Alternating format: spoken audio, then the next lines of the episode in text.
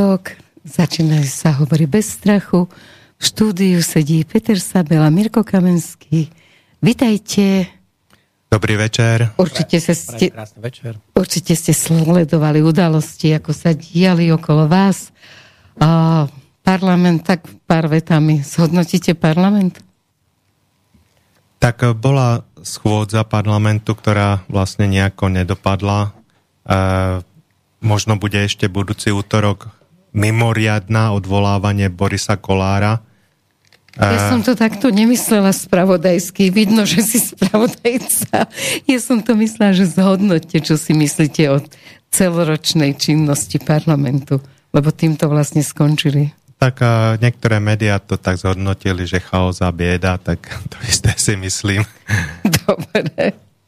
Tak dá sa povedať, že môžeme sa byť o polročnej činnosti parlamentu, lebo aj deti idú mať v sobotu prázdniny, tak aj, aj naše veľké, veľkí poslanci budú mať teda prázdniny, aj v ten júl, august.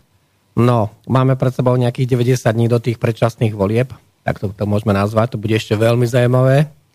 Myslím si, že aj tá predvoľná kampaň bude veľmi zaujímavá. Dozvieme sa kopu špiny.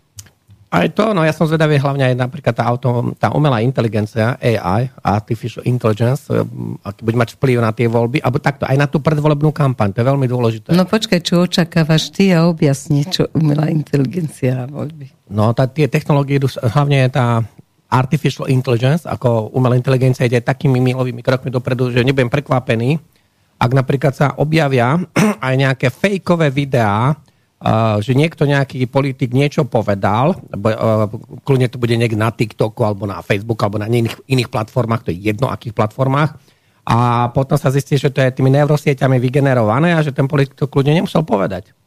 Toto sa napríklad dialo počas tejto, keď mal Prigožin ten pochod na, akože na tú Moskvu, no. ten pochod za spravodlivosť, tak tam sa objavili fejkové videá v tom ruskohovoriacom priestore. Prebrali ich aj potom ten americký priestor, aj britský, kde sa objavili videá, ktoré jednoznačne boli fejkové. Dokonca, My sme už na tej úrovni?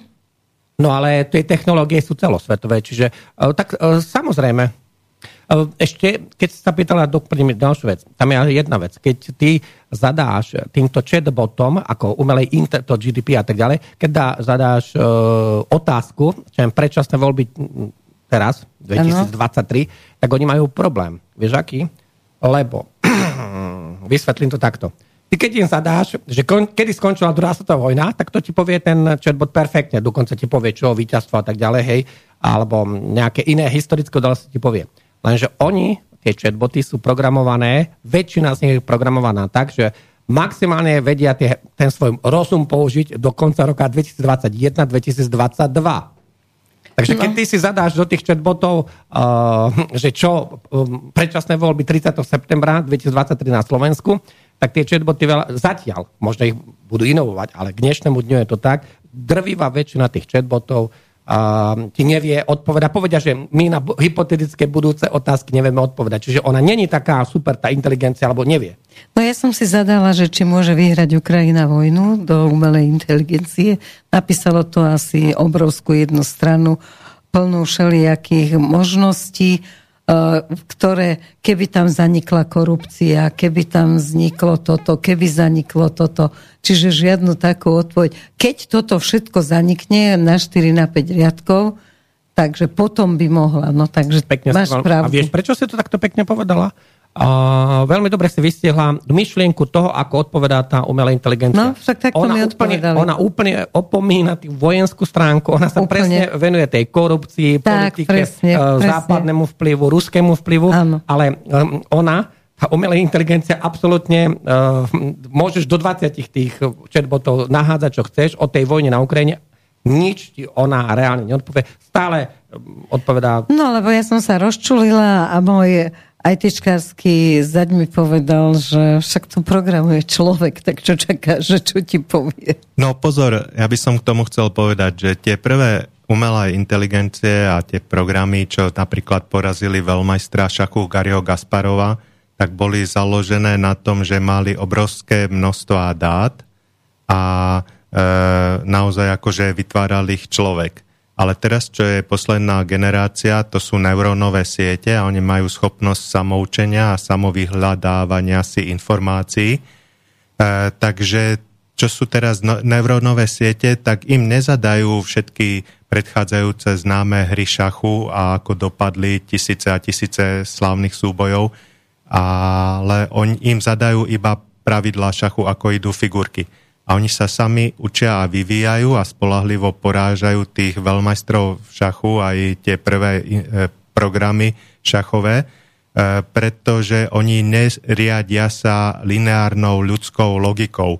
To už s logikou nemá nič spoločné. Ten program ako prvú vec v šachu obetuje kráľovnu, čo by to je chránená figurka, ktorú by človek nikdy neobetoval. A napriek tomu dokáže vyhrať. E, obávajú sa niektorí odborníci toho, že zveriť týmto, tejto umelej inteligencii e, treba riadenie vojen, ktoré určite aj teraz preberá v mnohých faktoroch, keď ovláda vysokorýchlostné zbranie, kedy by človek nestihol reagovať, pretože ona v tom prípade e, sa nebude riadiť ľudskou logikou, ani súcitom, ani ničím, ale treba obetuje milióny, miliónové mesta, 100 tisíce vojakov, ako to vidíme teraz na Menej Ukrajine, vyhry. E, a dokáže vyhrať, pretože človek e, sa mu to zdá úplne nelogické a úplne šialené, ale ona myslí stovky krokov dopredu. Hej. No hej, ale vraj teda existuje nejaký svet, kde sú takéto práve veci a oni závidia nám pozemšťanom práve to, že máme ten súcit, že máme tie city, čiže uh, tá, tá vojna, keď bude vedená to umelo, umelo inteligenciou naozaj môže prísť k vyhubeniu ľudstva, keď to hovoríš takto, že je to takto naplánované. No ale Dobre na druhej strane... Dobre si povedala jednu vec, tá umelá inteligencia, keďže ne, ty si použila, to, použila si to slovo, že nemá súcit, Peťo použil, že ona nemá emóciu. Veľmi dobre vystihnuté v obidvoch prípadoch, lebo ona naozaj, a dokonca súhlasím s tým, čo povedal Peťo, že to, ona nepoužíva tú základnú ľudskú logiku. Ona už je o ten level vyššie to vidno ináč aj na tých šachoch. Ona už používa level. No len aby teda tá vojna nebola riadená takto, lebo my sme ľudia a keďže vieme, že vlastne vojna je systém regulácie ľudstva, čiže aj toho, aby sa nás zbavilo teda veľkého počtu ľudí, tak vlastne my nevieme, ako tomu zabrániť. Ty si právnik, my nemáme zákony na to. Keď nám to bude prerastať cez hlavu, čo sa bude diať. Parlament sa uh, po 12 rokov, keď sa spametala uh, matka Borisa Kolára, tak teraz tomu venuje parlament hodiny a hodiny, kopa múdrych ľudí, tam rozpráva všelijaké bláboli o tom, ako teda násilie na ženách, ako nemá byť, ale táto umelá inteligencia, keď po niečom pôjde, tak jej bude jedno, či bude ten spôsob výhry cez násilie alebo nie. Takže o čom sa rozprávame? Najprv sa máme doma naučiť, že násilie na nikom neexistuje. Ani na deťoch, ani na ženách. Čiže keď ťa tak vychovajú, alebo keď ťa tak škola vychová, ale dnes to nie je. A to školstvo sa neustále mení. Čaká nás po prázdninách s novou vládou nová koncepcia školstva, ktorá bojuje politicky, ale absolútne ju nezaujíma. Že keď sa deti nebudú učiť násiliu, keď nebudú od rána do večera mať násilné hry v rukách, keď nebudú od rána do večera pozerať len vraždy, však keď si zapneš celodenný program hoci ktorej televízii, tam máš minimálne 5, 6, 7 vraždy, teda vražd. No, keď si spomínala tie nové výukové programy pre deti, dosť veľkú kritiku zožala treba z knižka, ktorá je teraz v knihkupectvách, že v slovenských knihkupectvách nájdete knihy pre deti, ktorých sa vyslovene napríklad píše, citujem, Otehotnieť môžu iba dospelé osoby s maternicou. Tento orgán majú väčšinou ženy. Niektoré osoby s maternicou sa však považujú za mužov a žijú ako muži. Tieto osoby môžu takisto otehotnieť. Takže... No výborne, tak to je, Peťo, zase sa ťa pýta, nie Peťo, prepáč, Mirko, pýtam sa ťa, že teraz má byť nejaký zákon o tom, že bude trestný čin, ak teda neuznám, že niekto sa vydáva za chladničku a ja mu poviem, že nie je chladnička, ale práčka, tak budem mať problém. Tak to teraz právne vysvetlím. Takto, nie je ešte zákon, hovorí sa o sa návrhu. návrhu. To tá skupina Degresívne Slovensko, lebo to je degresívne, a už nech si každý sa zoberie, čo chce. tak oni navrhujú práve do toho paragrafu uh, návrh, hej, a majú to aj na, povedal som, nejakých volebných teda ich métach alebo tézach. No a teda navrhujú, že by sa novelizoval trestný zákon v paragrafe 423. Tam je práve to, že popieranie a hanobenie. Popieranie a hanobenie národa, rasy, rasy a tak ďalej, jazyka, hej. No a tam je návrh, že teda by popieraním, popieraním by bolo aj, aj tá rodová rovnosť, prípadne takto my ešte nevieme, čo všetko tam, ako by tam mohlo byť, len je šialené, ak sa takéto niečo vôbec uh, dostane na pretras do parlamentu. Pretože uh, to je celé pomílené. Tu vlastne ide o totalitarizmus toho degresívneho prúdu, lebo oni to, čo je prirodzené, tak není také prirodzené, ale má byť nadradené niečo, že niekto bude chodiť s dlhými vlajkami po uliciach a s holými zadkami a ten, pokiaľ ty ho budeš akože kritizovať, lebo to už máš, v podstate by si mala mať útok na tú nejakú jeho, povedal by som, tú inú 78, neviem akú podstatu. Identitu, hej, a už, už to by ťa mohli trestať, hej. A tam je problém jedna vec, ale však si povedzme, uh, kto to teda identifikuje, že kde je tá hranica tej deviácie, po slovensky úchylky kde je tá hranica tej deviácie, hej? Lebo mm, či chceme alebo nechceme, tak tá príroda sa zatiaľ nedá zmeniť. Naozaj existuje muž a žena. Jasne. No, existuje muž a žena a e, ako, ak je niekto lietadlo, tak ako, to je podľa mňa, pre, to je podľa mňa iná diagnóza, hej, akože to je iná diagnóza psychiatrická, to není akože rodová rovnosť. Dobre, ale z hľadiska vývoja ľudstva, čo si o tom myslíte? Ja, o tejto propagácii neuveriteľnej. Presne takto v 5. storočí zanikala rímska ríša, presne týmto spôsobom, že a to ako keby na túto Európsku úniu bolo ako keby nakopírované v 5. storočí, dokonca presne 476, keď zanikala rímska ríša, klasická rímska ríša, tak presne tam všetky tieto kaďaké povedal by som, do popredia sa dostali všetky tieto veci, ktoré rozvrátili tú spoločnosť. Hej? Pretože oni by kľudne boli uh, takto. Tie spoločnosti zvonka, ktoré tam prichádzali, tak tie spoločnosti zvonka, tie neboli, tak povedal by som, deviantné ako to, čo sa dialo na vrchole toho starovekého Ríma. Mm-hmm. Tí boli bojovníci, tí uh, vedeli útočiť, vedeli všetky tie veci. Nemali, povedal som, tú, na tú dobu tú technologickú úroveň ako tá rímska ríša. Nemali tú formu spravovania a administrácie ako rímska ríša. Dokonca nemali kultúru a tie ostatné veci ako rímska ríša, alebo nemali divadlá ako rímska ríša. Hej. Ale na druhej strane boli prudko efektívni v tom, že vedeli útočiť, vedeli, boli výborní bojovníci, vedeli v tom vojenstve, lebo ináč by nedokázali poraziť tých Rímanov, lebo...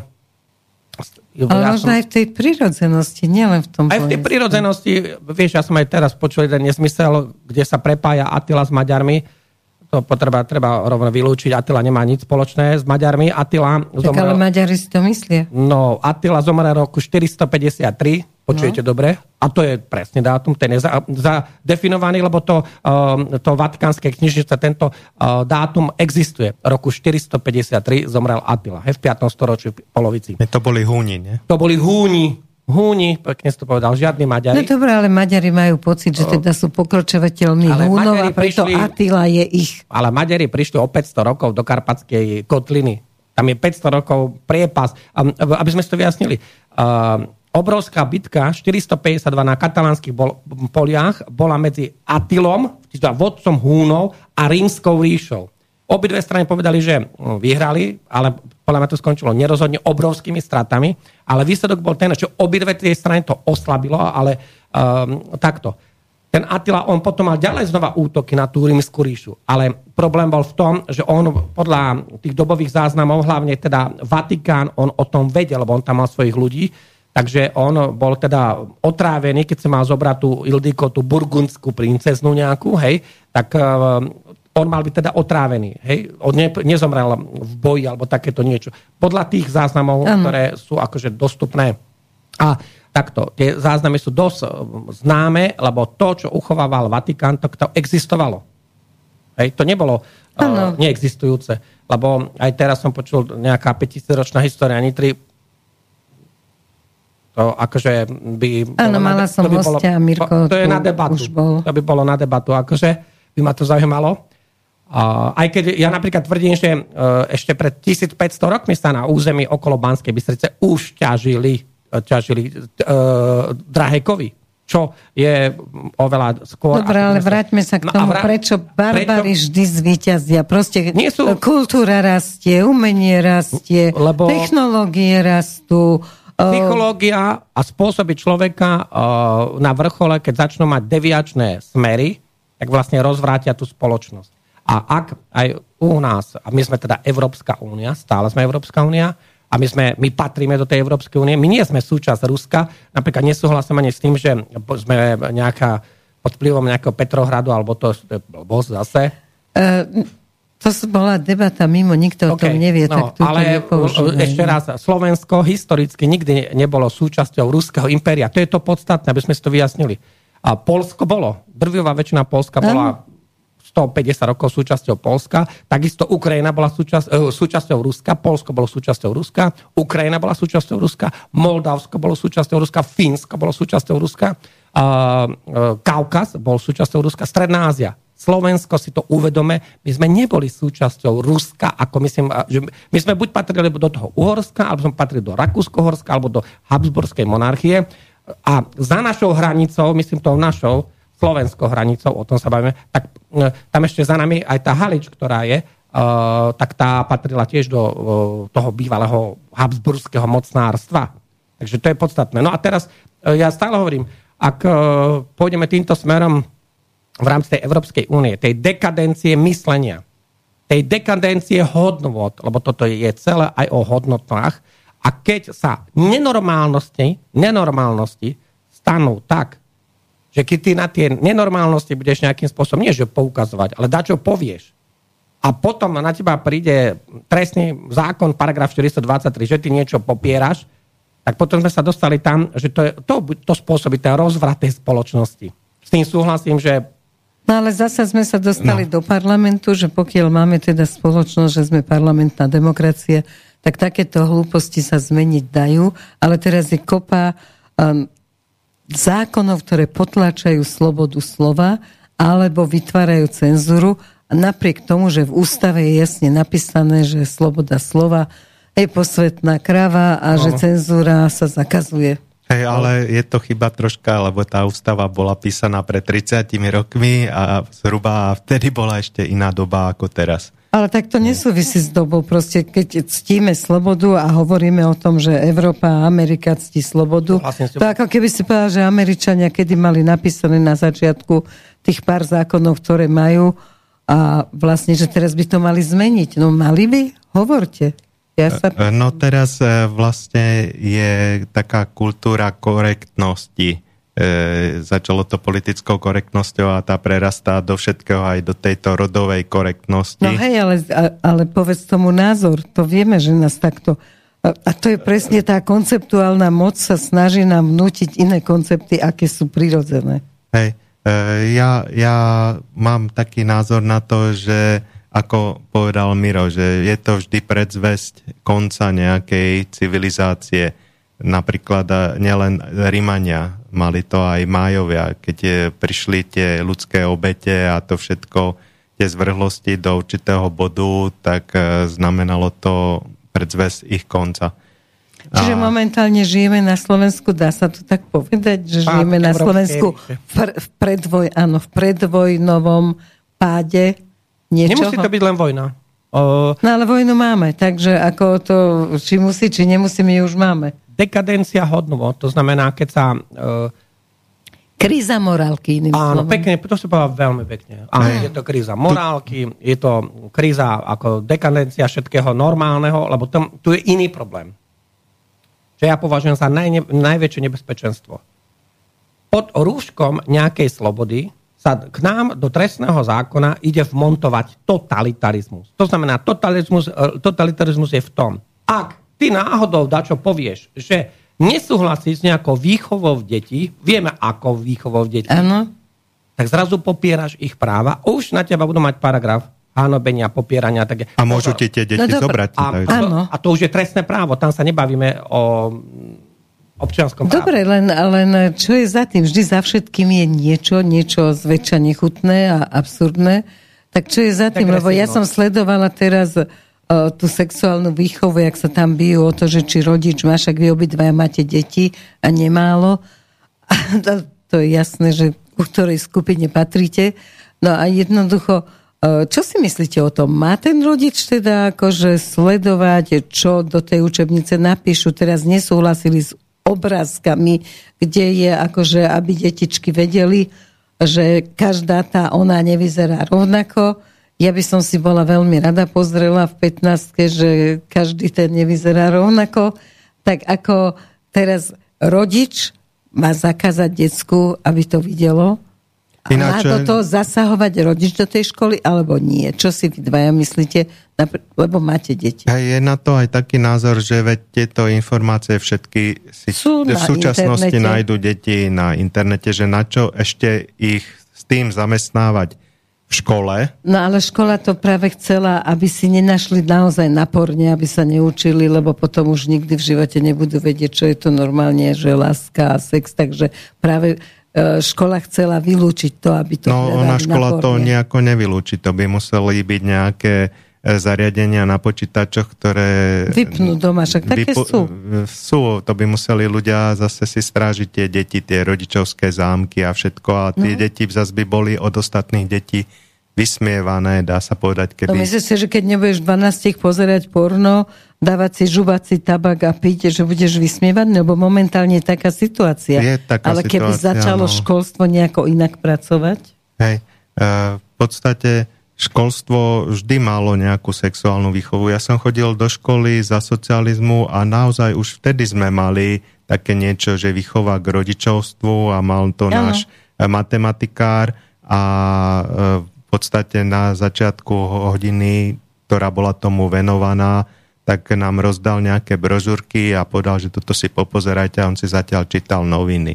No Takže dobre, tak podľa jedného učiteľa sa, sa to nedá. Nestrapnil sa tým, že by niečo vysvetloval nám. Ale zase my sme mali takých, čo vysvetľujú veľmi krásnu pani učiteľku. Sme na to mali chlapci, boli úplne všetci do nej zamilovaní.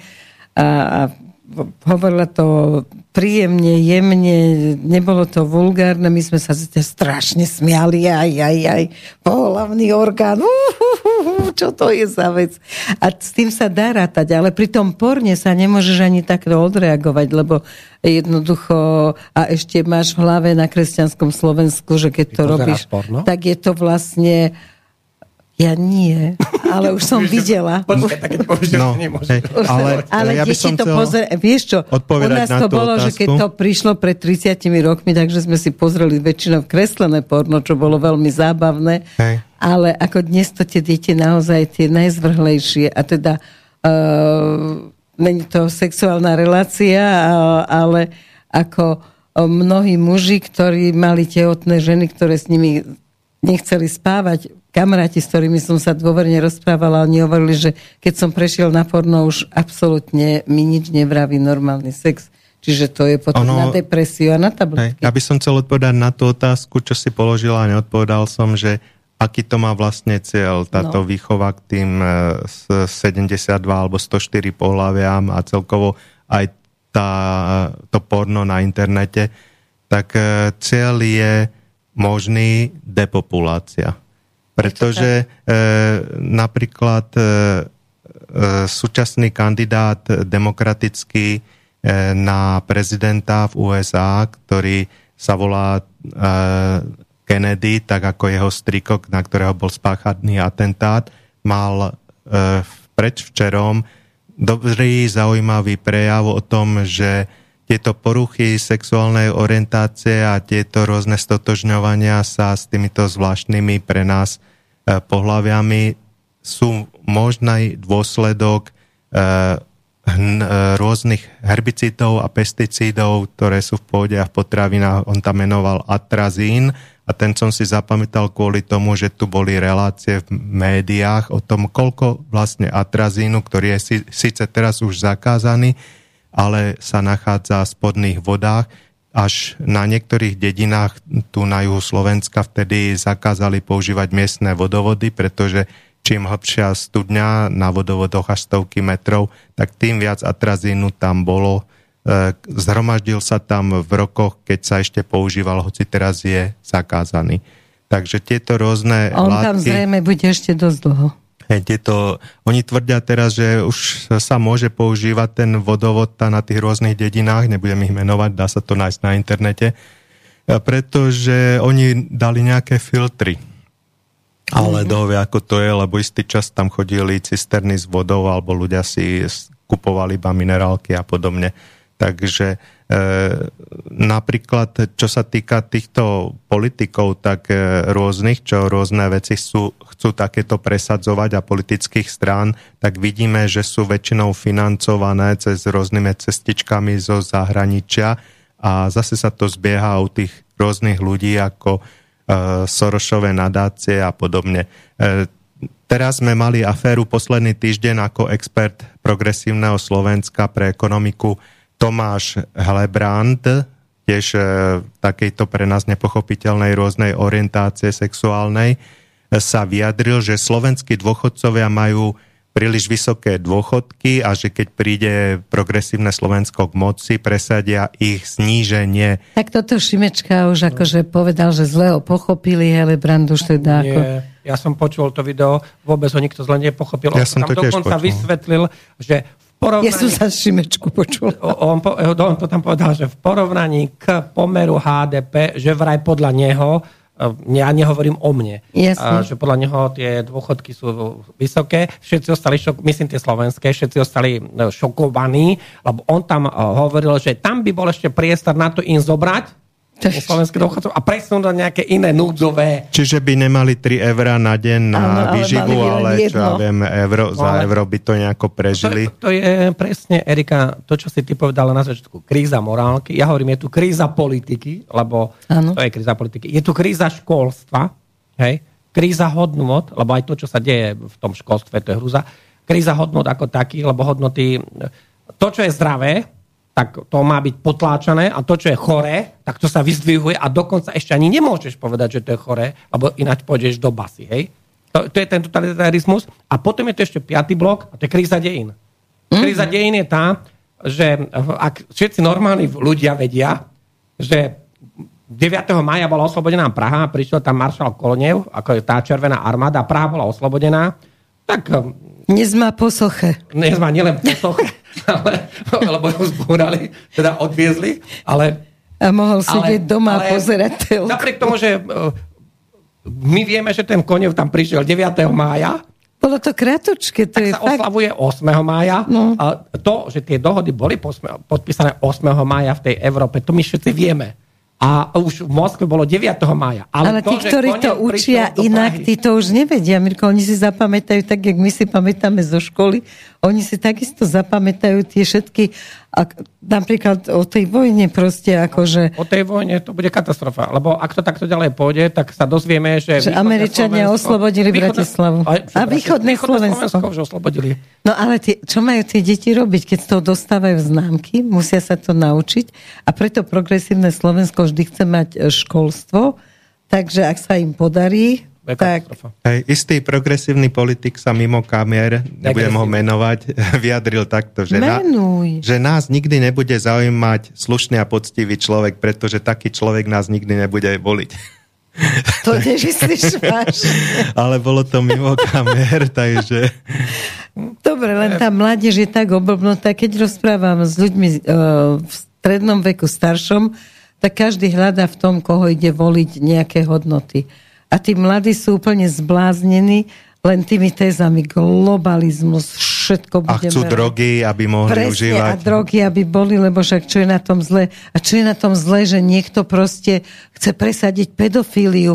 Veď to je ďalšia orientácia. No sú no tak nech si svoje deti tam dajú. Taký vynikajúci film eh, kultový eh, My spíme, oni bdejú, kde boli také okuliare reality, E, že keď si ich nasadil ten e, muž, ten hlavný hrdina, tak videl za správami v televízii úplne niečo Tú iné, pravdu, alebo na nápisoch, alebo v časopisoch.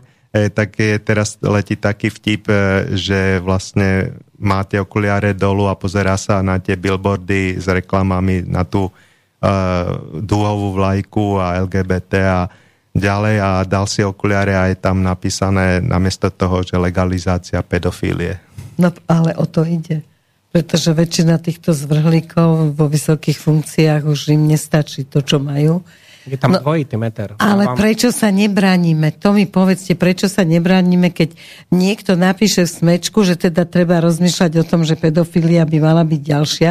Tak v živote by som sa nedotkla toho smečka. Lebo politicky to nerie, politická, ako policia rieši, je politická. No ale dobre, aj, ale keď je spolitizovaná policia, keď je spolitizovaná ekonomika, tak v čom žijeme? Ekonomika a, a policia sú úplne spolitizované. No to, tam je uchopená politická totalita k tomu smeru, myslím ako smerovaniu, ano. aby to niekto nejak inak si nevysvetloval. že ku smeru by si išiel. Tomu smerovaniu lebo tam takto, e, určite poznáte, že je nejaké narúšanie verejného poriadku, hej? A teraz môžete dostať za to priestup, ako priestupok, prípadne existuje niečo aj také ako, verejn, ako, ako trestný čin, podobné veci. No a teraz, uh, skúsa niekde na verejnosti, neviem, povedal by som nejakú potrebu vyriešiť, hej, typu sa vyčúraš, alebo náhodou máš nejaký heterosexuálny styk, hmm Máš no, problém, lebo, lebo je to, je, už, si, už, si, už na teba, ako aj priestupkový zákon na teba, pamätá, pamätá na teba aj trestný zákon, hej? Ale prečo, že ja no, môžem mať pohlavie, ktoré chce súložiť verej... len na verejnosti a toto no, mi nikto nevezme ale, do ohľadu? No, na verejno, takto, e, ty si to môžeš robiť doma spáne alebo niekde inde. Nie, ale niekto naozaj potrebuje stimul, že čo keď no, počkej, pôjde no, ale, niekto okolo. Ale prečo to je riešené tak, že keď niekto má tieto prejavy tohto charakteru. Myslím, tá istá skupina, vieme ktorá, s tými dúhovými vlajkami, a behá tam po uliciach a je to tak, ako to je. Je to verejne prístupné, je to na verejnosti. Ako je možné, že na nich sa neaplikuje ten trestný zákon? No a ako je možné, že keď prezidentka šíri hoaxy, tak to nie je hoax. Nie je braná na zodpovednosť, keď rozpráva, že treba zaočkovať všetkých, že to je tá zdravie a tá Vieš sloboda. Nie, Vieš, tak čo? prečo je taký obrovský ten Pri, dvojmeter? Mne tam najviac vadí to volebné podvodníctvo, a zatiaľ som napríklad nepočul ani tých politikov, lebo takto u nás existuje niečo, že volebný podvod, ale to sa týka, ako, myslím teraz ako trestne čím sa týka a nejaká manipulácia hlasov. Ale toto není to, čo, o čom sa bavíme teraz. Podľa mňa volebný podvodník by mal byť aj ten, kto verejne v televízii slúbi, No v žiadnom prípade nepodpíšem žiadnu vojenskú základňu, žiadna cudzia moc, nič nepodpíšem, akože žiadne veci, akože nebudem uh, takéto presadzovať. A, a potom? A potom sa stanem prezidentkou a v expresnom tempe podpíšem a dá sa povedať, tu je základná otázka. A o čo sa tá okupačná moc v roku tom a tom na Slovensku líši od tej okupačnej moci v roku 68? No to je moja častá otázka. Prišiel si na to pri svojom no, sledovaní politiky? Lebo, lebo tam si treba povedať jednu vec. No, takto. Najprv nie je doriešená tá otázka. Tak, uh, verejne to slúbim v televízii, o tom sú videá a záznamy. Počkaj, ale nie je na to zákon? Video a záznam je no, jedno a to je ako dôkaz, ak to príjme sudca. Myslím, ale nie sú na to zákony, že keď ty verejne klameš a ideš do funkcie. Ja môžem verejne klamať, lebo je to jedno. Ten jeden rozdiel ti chcem vysvetliť. Eh, ak niekto slúbi, že číslo poviem, postavíme 25 tisíc bytov, aby to no. ľudia rozumeli. A potom sa tých 20 tisíc bytov nepostaví, dobre, berem to, ne, nebola ekonomika, nebola politická vôľa, ďalšie tri strany s tým nesúhlasili, nepostavilo sa. Ale tu je iný problém. Slúbim, že nikdy nebude základňa, nikdy nepríde, nazveme to, cudzia vojenská moc, no. jednoducho neodovzdáme tú našu malú, malinkú suverenitku a potom spravím opačne. To je ten rozdiel. Pochopila si teraz ten rozdiel? Pochopila len, či je na to zákon. To je rozdiel medzi tým, to že ma zaujíma, že či je to trestné. a urobiť opak, presne opak toho. To je podľa mňa ten volebný podvod.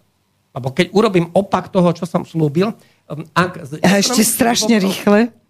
Ak z ekonomických dôvodov neviem postaviť byty, OK ale to neznamená, že urobím opak. Hej? Že zbúram 20 tisíc Jasne. A kdežto, tu je tá pointa v tom, že slúbilo sa, že žiadne základne, nikdy, uh, jasné, to by nešlo, lebo uh, ako ešte ďalšia vec. Ako minimálne je toto malo prejsť nejakým štatútom referenda, ale referendum, keďže máme tak, ako máme, tak oni vedia. Ono je nastavené tak, že u nás inštitút referenda je úplne nefunkčný. Lebo ak je referendum platné iba vtedy, keď sa zúčastnia všetci tí, čo sú zapísaní voliči, čiže ak máme 4,5 milióna voličov, vy tam potrebujete 2,2 milióna, aby sa no. zúčastnilo, to je nereálne, aby bolo to referendum platné. Hej. Takže inštitút referenda absolútne nefunkčný. To sa, e, tým pádom e, ľudia sú od moci preč, lebo stále tá moc je delegovaná na nejakých politikov. Hej to, čo stále hovorím o... Takto. Ľudia sa pýtajú, politika, politika. Nič nezmeníte, pokiaľ môžu kandidovať do parlamentných volieb v podstate ľudia iba na kandidátkach politických strán. To, veď už nezávislí môžu kandidovať. Na kandidátke, ale nezávislí. Aký nezávislí, keď si ty na kandidátke niekoho? Uh-huh. Tí boli nezávislí, čo kandidovali za to Olano a nezávislá osoba? Tí boli bez zmyslov, to je škoda. No lenže vidíš, povieme, že to je škoda sa o tom baviť, ale pritom mali by sme sa o tom baviť, že čo ľudia vlastne majú urobiť, že nemôžem ísť zvoliť s tým, že vol Matovič a to bude sranda. Musia sa ľudia prebudiť. Nie, nie som si istý, či sme ešte v tej fáze. A, uh, ľudia sú zahltení sociálnymi sieťami, potom kaďakými hrami na sociálnych sieťach aj deti. A teraz uh, je to podľa mňa aj problém s tou ekonomikou, lebo ekonomika začína byť v recesii a, a zrazu sa zistilo, že to, my sme si už viackrát povedali, chleba, čo stále euro 30, stojí 3 euro a stojí. No. Hej. Ale oni povedia, že je inflácia 15%, no v potravinách 100% určite. A cukor, ktorý stál kedysi 59 centov, stojí euro 50, to sú ceny dnes v obchode. Tak nech mi niekto nehovorí. A kupoval som to pred rokom a pol stál 59 centov. Ten istý, ten istý, toho istého cukrovaru. A ja som si kúpila novinku olivový chlebík 3,90. Ale teraz sa nejaký cukrovár zatváral, si spomínal. No, nie, takto. Keď niektoré veci, nie že teraz, uh, Viete, koľko sme mali veľkých cukrovárov na Slovensku? A táto šialená doba ich vlastne všetky zlikvidovala. Európska únia požadovala kvôli nášmu vstupu zatvoriť 16, myslím, cukrovárov. Bol, bol jeden z cukrovárov v Šúranoch, to je oblasť 30 km na juh od Nitry. Hej? 40 km zo Šurian je do Komárna na juh, 10 km do Nových zámkov a od Čúria na sever je 30 km. Čiže to je v strede tej, povedal by som, cukrovárnickej plochy. Dobrej ornej Ten cukrovár fungoval 150 rokov, čiže on prežil aj Štúrovcov, prežil aj Rakúsko, prežil prvú svetovú vojnu, druhú svetovú vojnu, komunistov prežil, dokonca ešte 89 rokov všetko prežil, ale potom neprežil tieto... Európsku úniu tieto naše... Teraz sa zatvorili. No, nie, teraz však dávnejšie zatvorili, ale myslím, to, súvisí to s tými... No myslím, v tejto dobe teraz ho zatvorili. Súvisí, súvisí to s týmito všetkými opatreniami, čo sa týka Európskej únie. Pretože nám nadiktujú veci, ktoré sú pre nás škodlivé. Lebo je nemysliteľ, lebo my sme boli veľkí výrobcovia cukrovej ako repy, Hej. Ak sa pamätáte za komunizmu, tak tu na juhu, keď ste išli, tak...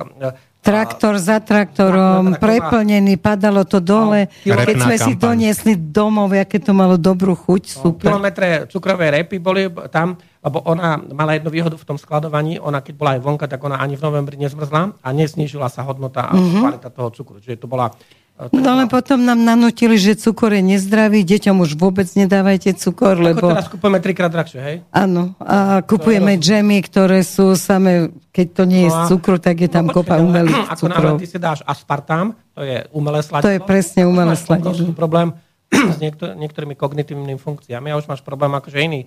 Uh, takto. A už volíš tie strany. Cukor, cukor môže byť... Nejedzte aspartam. Cukor je škodlivý vo veľkom množstve. Presne. To je ten, Ale bez cukru mozog nefunguje, čiže no. zase preto nás museli obrať o cukor, lebo mozog naozaj funguje na Všetko tom, že máme cukor. A samozrejme problém je v tom, že ten cukor je aj v jogurte, aj v chlebe, aj v slanine, cukor, aby to malo chuť. Čiže sa nám zvyšuje, zvyšuje, zvyšuje dávka. Cukor navalaný, čiže tým pádom to je problém veľké množstvo toho cukru, ale nie cukor ako samotný.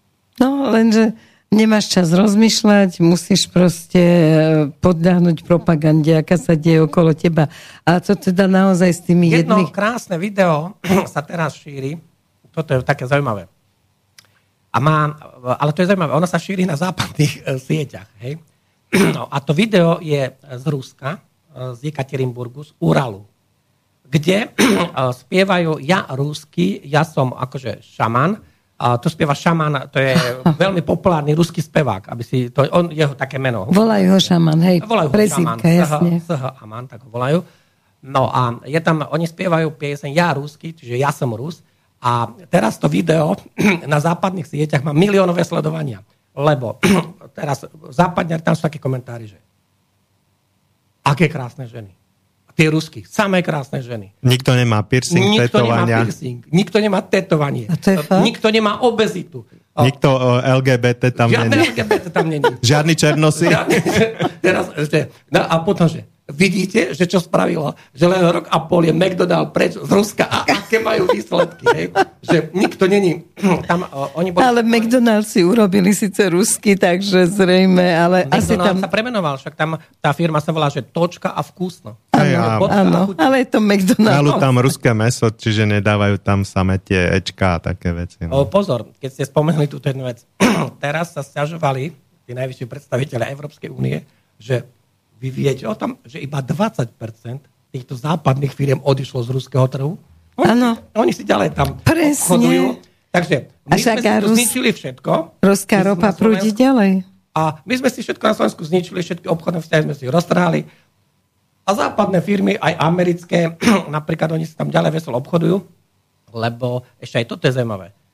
Uh, Lebo jeme aspartan. počkať, že 15. júna, to bolo nie tak dávno, bolo v Rusku, v Petrohrade konkrétne, ten SPIF, ten Sankt Peterburg International Medzinárodné ako fórum, čiže to je to Sankt Peterburgské medzinárodné ekonomické fórum. Hej. Tak tu, tu ani chýro, ani nič, akože o tom, bolo tam 130 štátov a e, nezabudneme povedať jednu vec, ale aj Američania tam mali ekonomickú delegáciu. Hej? E, Plus z Európskej únie boli len Maďari. Len Maďari. Tí tam boli. CR to ako minister zahraničnej veci, plus s ním boli títo ekonomickí poradcovia a ľudia z ministerstva hospodárstva boli ako jediní z Európskej únie. A my sa teraz tvárime, že, že čo, že akých 130 štátov? Tak 130 štátov, samozrejme celá India, Čína, celý arabský svet, dvojmiliardový, Južná Amerika, lebo to je už no, na hambu. No. A všetko miesta, kam Orbán chodí pravidelne a považujú za hlúpeho politika. No ďakujem pekne. Takže vrejme, to video bolo fantastické, že mne sa najviac páčili tie komentáre, v angličtine sú tie komentáre, no obezity, že žiadna obezita, akože, že všetci sú krásni ľudia. Žiaden piercing. Žiadne akože o, o, nejaké tie, povedal by som, deviačné, farebné, aké nejaké iné veci. Farby vlasov. Ale o takých veciach my mlčíme a my v tých mainstreamoch sa dozvieme vlastenectvo. úplne iné veci. Plus aj to vlastne Presne sa dozvieme, že vlastenectvo je vlastne hlúposť, lebo svet musí byť globálny, lebo všetci sme rovnakí. A k tomuto- Akurát pohľaviami sa ríšime. Tomuto sa vlastne nevychováva ani na tých našich školách, že kedysi viem, že sme že sme treba mali nejaký nástup a tam sa pustila tá československá hymna Áno. a podobne a vlajky sa vyťahovali a v pionierskom tábore sa ťahali vlajky večer ráno. Ale No. teraz tu mám taký návrh na nový šlabikár v Európskej únii. Nový šlabikár. Ema má COVID. Mama je tato. Greta má pravdu. Ahmed je tu doma. O, my sa máme. Pane Bože. Máš multikultúrne. Vieš, čo je krásne, že ľuďom ešte stále zostal čas na to, na ten humor, na tú srandičku. Lebo ináč by sme asi zošaleli. No jedna z tém je aj taká, ako ešte sme pri tých svetových, ktoré sa týkajú Slovenska. Eutanázia, slovenská herečka vo Švajčiarsku uh, proste Ja- ja podstúpila... môžem k tomu, Dobre, hej. hovor ty, prosím. A ty si pamätáš meno, že Katari, Paveleková. Katarína Paveleková narodila sa v roku 18, 1981 v Poprade. E, vlastne bol, pôsobila aj modelingu, bola veľmi pekná, aj pôsobila Blondínka. hlavne v USA. Tudá podľa zdrojov blízkych rodine bola posilnená injekciou, injekciou od Johnson Johnson. V dôsledku toho začala trpieť neznesiteľnou bolesťou, degeneratívnym nervovým ochorením ALS, to je amyotropná laterálna skleróza a chronickým únavovým syndrómom, e, vlastne to má skratku ME lomeno CFS. Takže táto mladá slovenská herečka sa kvôli neznesiteľným bolestiam v dôsledku vedľajších účinkov posilňovacej dávky očkovania proti COVID-19 rozhodla eutanáziou ukončiť svoj život. A teraz si povedzme, ale samozrejme, že dnes rozberáme témy, do ktorých by ste sa chceli zrejme pripojiť, ale žiaľ reláciu musíme z časových dôvodov predhrávať. Dovolenky. Áno, dovolenky aj časové dôvody, ale teda ako myslím si, že dáme potom také, že Mirko, e, ty k tej eutanázii, keď niečo povieš, tak potom sa dohodneme na tom, že akým spôsobom, Peter, ty vieš tieto všelijaké veci technické, že myslím si, že k týmto témam sa budú chcieť ľudia vyjadriť. Stačí, keď zavolajú sem na to info, uchová sa to tu niekde, alebo dajú... Uh, nie, vlastne dá sa, dá sa napísať otázky, E, tieto, tieto veci zo Slobodného vysielača sú aj na YouTube, kde máte diskusiu a my si tú diskusiu pozerávame a môžeme aj tam odpovedať. Vlastne pod e, tými videami e, vždy tak za 2-3 dní sa to tam objaví aj video alebo niekedy už na druhý deň je priestor na diskusiu. Dobre, a potom možno sa to teda aj otázky tam môžete dať a v relácii sa k tomu dostaneme. Tak teraz ty, sa pýtal na ten Na tú etanáziu. Teraz akože z právneho hľadiska, akože u nás nie, ale určite sa bude jedného dňa rokovať. Povedzme si vlastne, čo to, takto, ešte keď si spomínal ten konkrétny prípad, tam médiá uvádzajú, že teda ona nahrala video, že naozaj je to jej slobodné rozhodnutie uh-huh. ďalej, že existuje nejaký takýto dôkaz, len ja by som už bol opatrný aj pri týchto, keďže tá umelá inteligencia. Dobre, nervo, to je absurdné. siete tých, alebo nevrónové, nevrónové siete už dokážu vyrobiť také videá, že... Uh, že by si uveril, hej, takže keď budem chcieť dedičstvo, tak rovno. Občas, občas sa aj tam tá umelá inteligencia kopne, ako obľúbený e, fór je jej fotky rôzne, čo vyrobila, kde napríklad pes má dva chvosty a podobne. Lebo takto, e, vo väčšine štátov zatiaľ je eutanázia trestná. Čo to znamená eutanázia? Povedme si po slovensky, to je asistovaná samovražda, a kde... Vražda asistovaná no, skôr. To, povedzme samovražda v tom, že asistovaná v tom, že, že sa dohodne, že niekto ti k tomu pomáha. No, lenže náš trestný zákon hovorí, že navádzanie na takéto niečo je trestné. Napríklad ty nemôžeš niekoho navádzať na na to, aby sa on zabil. Čiže vidím, ako moje dieťa s šialeným spôsobom trpí, a ja mu poviem, že či by nebolo lepšie ukončiť to, tak už v tom momente som spáchala trestný čin? No takto si to povedala. Nie, nie je to také jednoznačné. Ukončiť čo? Ako ten život. No? takto. Tam je to iné. Keď niekto, aby sme to vyjasnili, aby to pochopili. Keď niekto stojí na, pri otvorenom okne na 8. poschodí a tvári sa, že ide skočiť, alebo niekto uh-huh. je mhm. na moste Bratislavskom. Ten je obľúbený. Áno, tvári sa, že ide skočiť tak a v prípade, že by si prišla a kričala, že skoč, tak to je to navádzanie. Tam páchaš jasne ten trestný čin. Mm-hmm. Lebo ty mu, uh, on, keď skočí, on spácha tú samovraždu, hej? Ale tým, že ty ho navádzaš, ako hypoteticky, kondicionálne, keby si ho navádzala, tak páchaš ten trestný čin. No dobre, poďme k eutanázii. Lebo dôsledok je ten istý ako pri tej eutanázii. Smrť.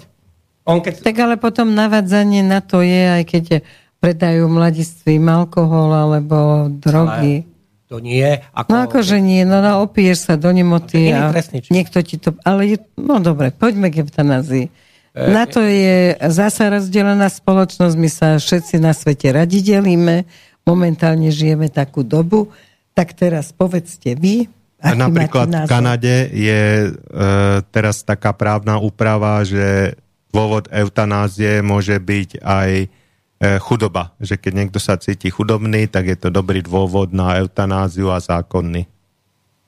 No. Tam už postupili na ďalší level. No, to už je niekde No, lebo tej chudoby je už na svete toľko a teda nechceli by sme každé ráno stávať s tým, no, že nevieme, čo počkej, budeme jesť. Všimni si, akú krajinu Peťo vybral? Kanadu, ale Kanada patrí medzi tie veľmi bohaté krajiny. Kanada je určite... V... A najviac slnečkárske. 30 najbohatších krajín sveta, hej? Takže, o, vieš, keď takéto problémy nemá človek psychické a ekonomické v Burundi alebo v Ghane alebo v nejakej inej chudob, oveľa chudobnejšej krajine, prípadne ich nemá na Ukrajine. Len tam majú ľudia iné nároky. A to je tá kríza morálky. Že ja mám veľa a no. nepodelím sa s tebou, keď ty nemáš. Problém ľudskej psychiky má jednu vec. Tá sa volá, že konkurencia alebo konkurenčná schopnosť. A ľudia majú strašnú tendenciu sa porovnávať. No ale to priniesol kapitalizmus. No, tak priniesol kapitalizmus, ale vieš, porovnávať si sa veľakrát mohla aj v 18. storočí.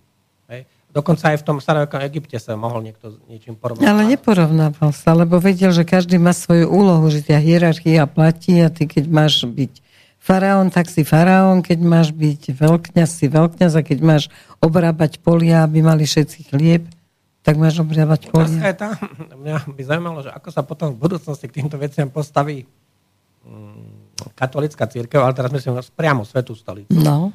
Lebo už keď uh, náš pápež, myslím, náš ako teda Svetá stolica aj, František už chodí s tými dúhovými vlajkami no. a hovorí o rôznych týchto veciach, Uh, OK, ak teda sme si všetci rovní a tak ďalej, ale keď sme si všetci rovní, to znamená, že keď tí heterosexuáli nebehajú s holými zadkami a nejakými svojimi zastavami po uliciach, tak prečo tí druhí musia behať?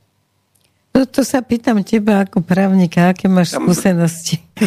ale aké máš skúsenosti? Však som ti povedal, že smeruje to práve k tomu, že uh, ak isté digresívne politické skupiny, doslova degresívne skupiny sa dostanú k moci vládnej, tak oni vyšperkujú ten trestný zákon tak, že akože budeš hanobiť tú rodovú rovnosť, akože... A zavedú do školy, že budeš naozaj sa skúmať, už keď budeš mať 10 rokov alebo skôr, či si chlapček, či si dievčatko, či sa ti páčia. Pritom deti prirodzene inklinujú, keď sú malé k rovnakému pohľaviu. tam je jeden problém, že celkovo to popiera tú, tú základ, ten základný právny rámec, tú právnu istotu a vôbec tie právne základy v jednej podstatnej veci. Tak ak máš občianský preukaz, až keď si dosiahol vek 15 rokov, ak máš podľa našich zákonov plnoletosť 18 rokov, v Amerike väčšinou 21 rokov, tak ako je možné, že ty si môžeš ako 10-ročný robiť takéto rozhodnutia? Veď v zmysle našich platných právnych predpisov ty nemáš plnú právnu spôsobilosť na právne úkony. Lebo pozor, zmena nejakého akože pohľavia, tak to je veľmi dôležitý, akože povedal som právne, ja viem, že fyzicky, ale keďže tam tieto dôsledky sú také, tak tam je aj, to je to právny úkon, lebo tam sa mení status tej osobnosti. A hlavne nezvratný. A to, ako, to je akože definitívne riešenie, hej, a ja som presvedčený o tomto je potom strašne veľa videí, že mnoho, mnohí tu ľudia potom urobia tieto kroky a z toho už majú nejaké psychické traumy. Hej? A je to predčasné.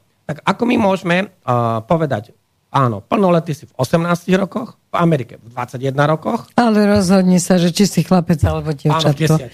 Dobre, môžu o tom rozhodovať často rodičia. Sme nedokončili tú tému. Ako môžu rozhodovať k sexuálnej výchove. Vieš, že ten Vašečka... Tam by mal byť zákaz do 18 rokov minima. Určite by mal Čo byť. môže tvoj, tvoji rodičia rozhodovať, že či ty budeš taký a taký? To je zase zásah do osobnosti toho... No. Nebavme sa dieťaťa. Do osobnosti toho, toho Človeka. Porušenia, porušenie základných ľudských práv a slobod, aby niekto druhý ti povedal, počkaj, tak je, kým ty ešte nemáš 18 rokov, tak ja tak ja budem rozhodnúť. No a to sa teraz deje napríklad mamička tehotná je na ultrazvuku a pýta sa tej lekárky, že a bude to chlapček alebo devčatko a ona je povie, no, no, no, tak toto nesmiete hovoriť, on sa sám rozhodne, keď bude mať 5 rokov. Takže až ešte takéto si, absurdnosti. Ešte tu máme, ale... Ale deje sa to už v niektorých deje. krajinách, hej? Deje, ale vráťme sa zase k tej k tomu rozhodovaniu rodičov, lebo aj Vašečka, ktorý predkladal ten zákon, tak on vlastne hovoril o tom, že rodič je ten najzodpovednejší a on sa musí rozhodnúť, čo sa jeho dieťa dozvie. Čiže čo si o tomto myslíš? Ale takto. Jeden, druhý. Uh, my tu máme zákon o rodine, hej? ktorý rieši všetky veci, vrátanie rozvodu manželstva, uh, rieši výživné, rieši opatrovnícke vzťahy, rieši vzťahy medzi mužom a ženou, hej? Kde je jasne napísané, že čo je, kto je rodina, muž a žena, hej, kto je manželia, hej, muž a žena. Zatiaľ to takto máme, hej. No, plus je tam aj tá, už mm, od roku 2010 je aj stredavá starostlivosť, no, lebo my sa to predtým nemali, tak to, e, tam je ten problém. To, čo nemáme v zákone, nie je možné aplik- áno, aplikovať do života. No. A teda, my keď tu máme zákon o rodine takýto, tak my to chceme v akých iných právnych predpisoch, tam, okrem tých trestných, že ťa budú mm-hmm. trestať. Ty pôjdeš do basy za to, že No to je trest. ne, nebude, sa, nebude sa ti páčiť, že niekto tam teda behá s nejakými vlajkami polonahy po ulici, tak jednoducho popieraš. Ako, e, tam je tento problém. Na jednej strane oni povedia sloboda, tak OK, tak keď chcete slobodu, tak nech majú tú slobodu. Aj tí druhí, čo s tam máme, nesúhlasia. Ale my by sme nešli behať. Ale rozumieš ma, oni hovoria sloboda pre všetkých. Ale oni chcú tak slobodu, že sloboda pre všetkých, ale nás, tých degresívnych, nesmiete kritizovať a keď budete kritizovať, tak my tak dáme trestný zákon, že budete v base. Lebo vy neviete, je, čo si máte no myslieť. A toto nie je sloboda. Toto um. je len rúško pre totalitárne spôsoby politikov. Toto je totalitárne prikrývanie toho, že... Lebo... Ale dá sa povedať, že teraz prebieha celosvetový boj medzi liberalizmom a to už nie je liberalizmus, to už treba nazvať pravým menom, to je neomarxizmus. Hm. Toto sú oni presne títo, hej, neomarxizmus, ktorý oni vlastne všetky tieto degresívne patologické ideológie uh, vtláčajú do ľudí, lebo ľudia sú ovplyvniteľní. A samozrejme... Najmä mladí no. a behajú po školách, hoci školy sú apolitické, napriek tomu tam stále Ako niekto prednáša svoj progresivizmus. Namiesto toho, aby naši politici dali obrovské peniaze napríklad na slovenský folklór, na, uh, mali dať milióny na hudobné festivaly, ale veľké, nie to, čo tam, že dobre, že sa tam nerobia zbierky, aby bol, niekto tam vystúpil za vlastné peniaze, hej. Mali dať milióny na slovenský folklór, milióny na uh, Maticu Slovenska by mohla sa propagovať slovenská kultúra, slovenské knihy, aby sa slovenské ľudové piesne, aby si nemal problém vydať nejakú krásnu slovenskú ľudovú pesničku, lebo to sa nepodporuje. Ale nenormálnosti cudzie, ktoré ešte raz toto není pôvodné pre obyvateľov Slovenska. Toto je nám nanútená cudzia ideológia zo zahraničia, cudzia ideológia cudziny, kde už to začína valcovať napríklad francúzskú spoločnosť, ale paradoxne už to valcuje, e, keď sa Šašo Ahreč dostal na čelo Ukrajiny, už to valcuje aj tú Ukrajinu, lebo uh, takto. Rusi sa zakotvili do ústavy rodina je muž, žena a dieťa. Dovidenia. Aj my to máme. Hej? No. Čiže muž, žena dieťa. A, no, keď ideme ďalej, tak už m, tak tým, že štát, napríklad taký štát ako Ukrajina, on je ovládaný plne zvonku, plne ovládaný zahraničnými mocnosťami. Predtým tam strapatý Boris Johnson povedal, nepodpíšete žiadnu mierovú zmluvu, tým pádom vojna pokračuje 14 mesiacov naviac, tam mohlo byť dávno prímerie a tam tie veci by sa boli vyrokovali však toto, Putin celému svetu ukázal, tu je podpísaná zmluva, marec, apríl 2022, dnes máme koniec júna 2023. Táto zmluva bola podpísaná, prišiel ten na ten pán a zakázal im to podpísať. Takže, a vtedy mal ten Šašo a klán v Kieve povedať, tak viete čo, tak ja nemôžem tých ľudí hnať na jatky, prídem o miliardy síce, ale ja už nie som prezident. Ano. A vtedy, lebo takto, tá politická zodpovednosť za to, čo on tam napáchal za tie 4 roky na tej Ukrajine, tak na ňo musí padnúť. Lebo ešte, povedzme si, zatiaľ mu to ten západ všetko toleruje. Zatiaľ sa tomu pánovi zelenému v tom Kieve všetko prepe, prepečie. Zatiaľ, zatiaľ. Ale príde čas, keď sa už nebude mať čo. Pretože uh, tak ako sa to stalo, vieš, No počkaj. Stále rozmýšľam nad históriou, že tí ľudia, či si neuvedomujú, jeden z najväčších spojencov Al-Qaida, Bin Laden, USA. Vieme, ako to skončilo? Veľký Viem. kamarát a zrazu bum, zavraždený. Ten bol roky rokuce pečený a varený a, u Američanov. Uh, Kadáfi, ako to bolo? Vieme, ako sa to potom s ním skončilo? Keď máš takúto historickú skúsenosť, som bol veľmi... Opatrný. Pritom neurobili nič, lebo tá Líbia bola úžasná v tom čase, keď tam bol Na africké pomery lebo to treba Samo, tiež... Samozrejme, no však ako nehovoríme o tých... Africké pomery, Líbia bola krajina niekde... Výkladná skrňa Afriky. Áno. Lebo my nemôžeme porovnávať New York City hej, s niečím. Ale môžeme porovnávať to, ako sa tam ľuďom žilo. Ako no, tam mali nebola... právo ústavné na bývanie, na bývanie zdarma, dostali Presne. od štátu, dostali e, pohonné hmoty boli zdarma, hej, e, automobily. Tam bol v podstate ten taký taký komunizmus, komunizmus určitý. Protokomunizmus. Zelenú knihu áno, je dobre si áno. prečítať, je taká maličká, ale naozaj je. ešte sme k tomu nedospeli a, a nikto nehovorí o tom, že ako strašným spôsobom zlikvidovala Amerika Líbiu, aké je to rozvrátená zem, to isté Irak, koliska ľudstva, rozvrátená. Ukrajina, však takto. A teraz je uh, presne rozvrátená uh, za našimi hranicami Ja neviem, Ukrajiny. teraz, teraz to začína po 16 mesiacoch dochádzať ľuďom, že to, čo dokázali tie západné mocnosti od Afganistanu po Líbiu, tak ten istý osud Čaká ekonomický, Európu. Aj, Ukra- aj, aj Ukrajinu najprv. Tá už je um. na tej celej ceste. Hej? A ak my, potom my máme politikov, ktorí hovoria, my sme Ukrajina, Áno.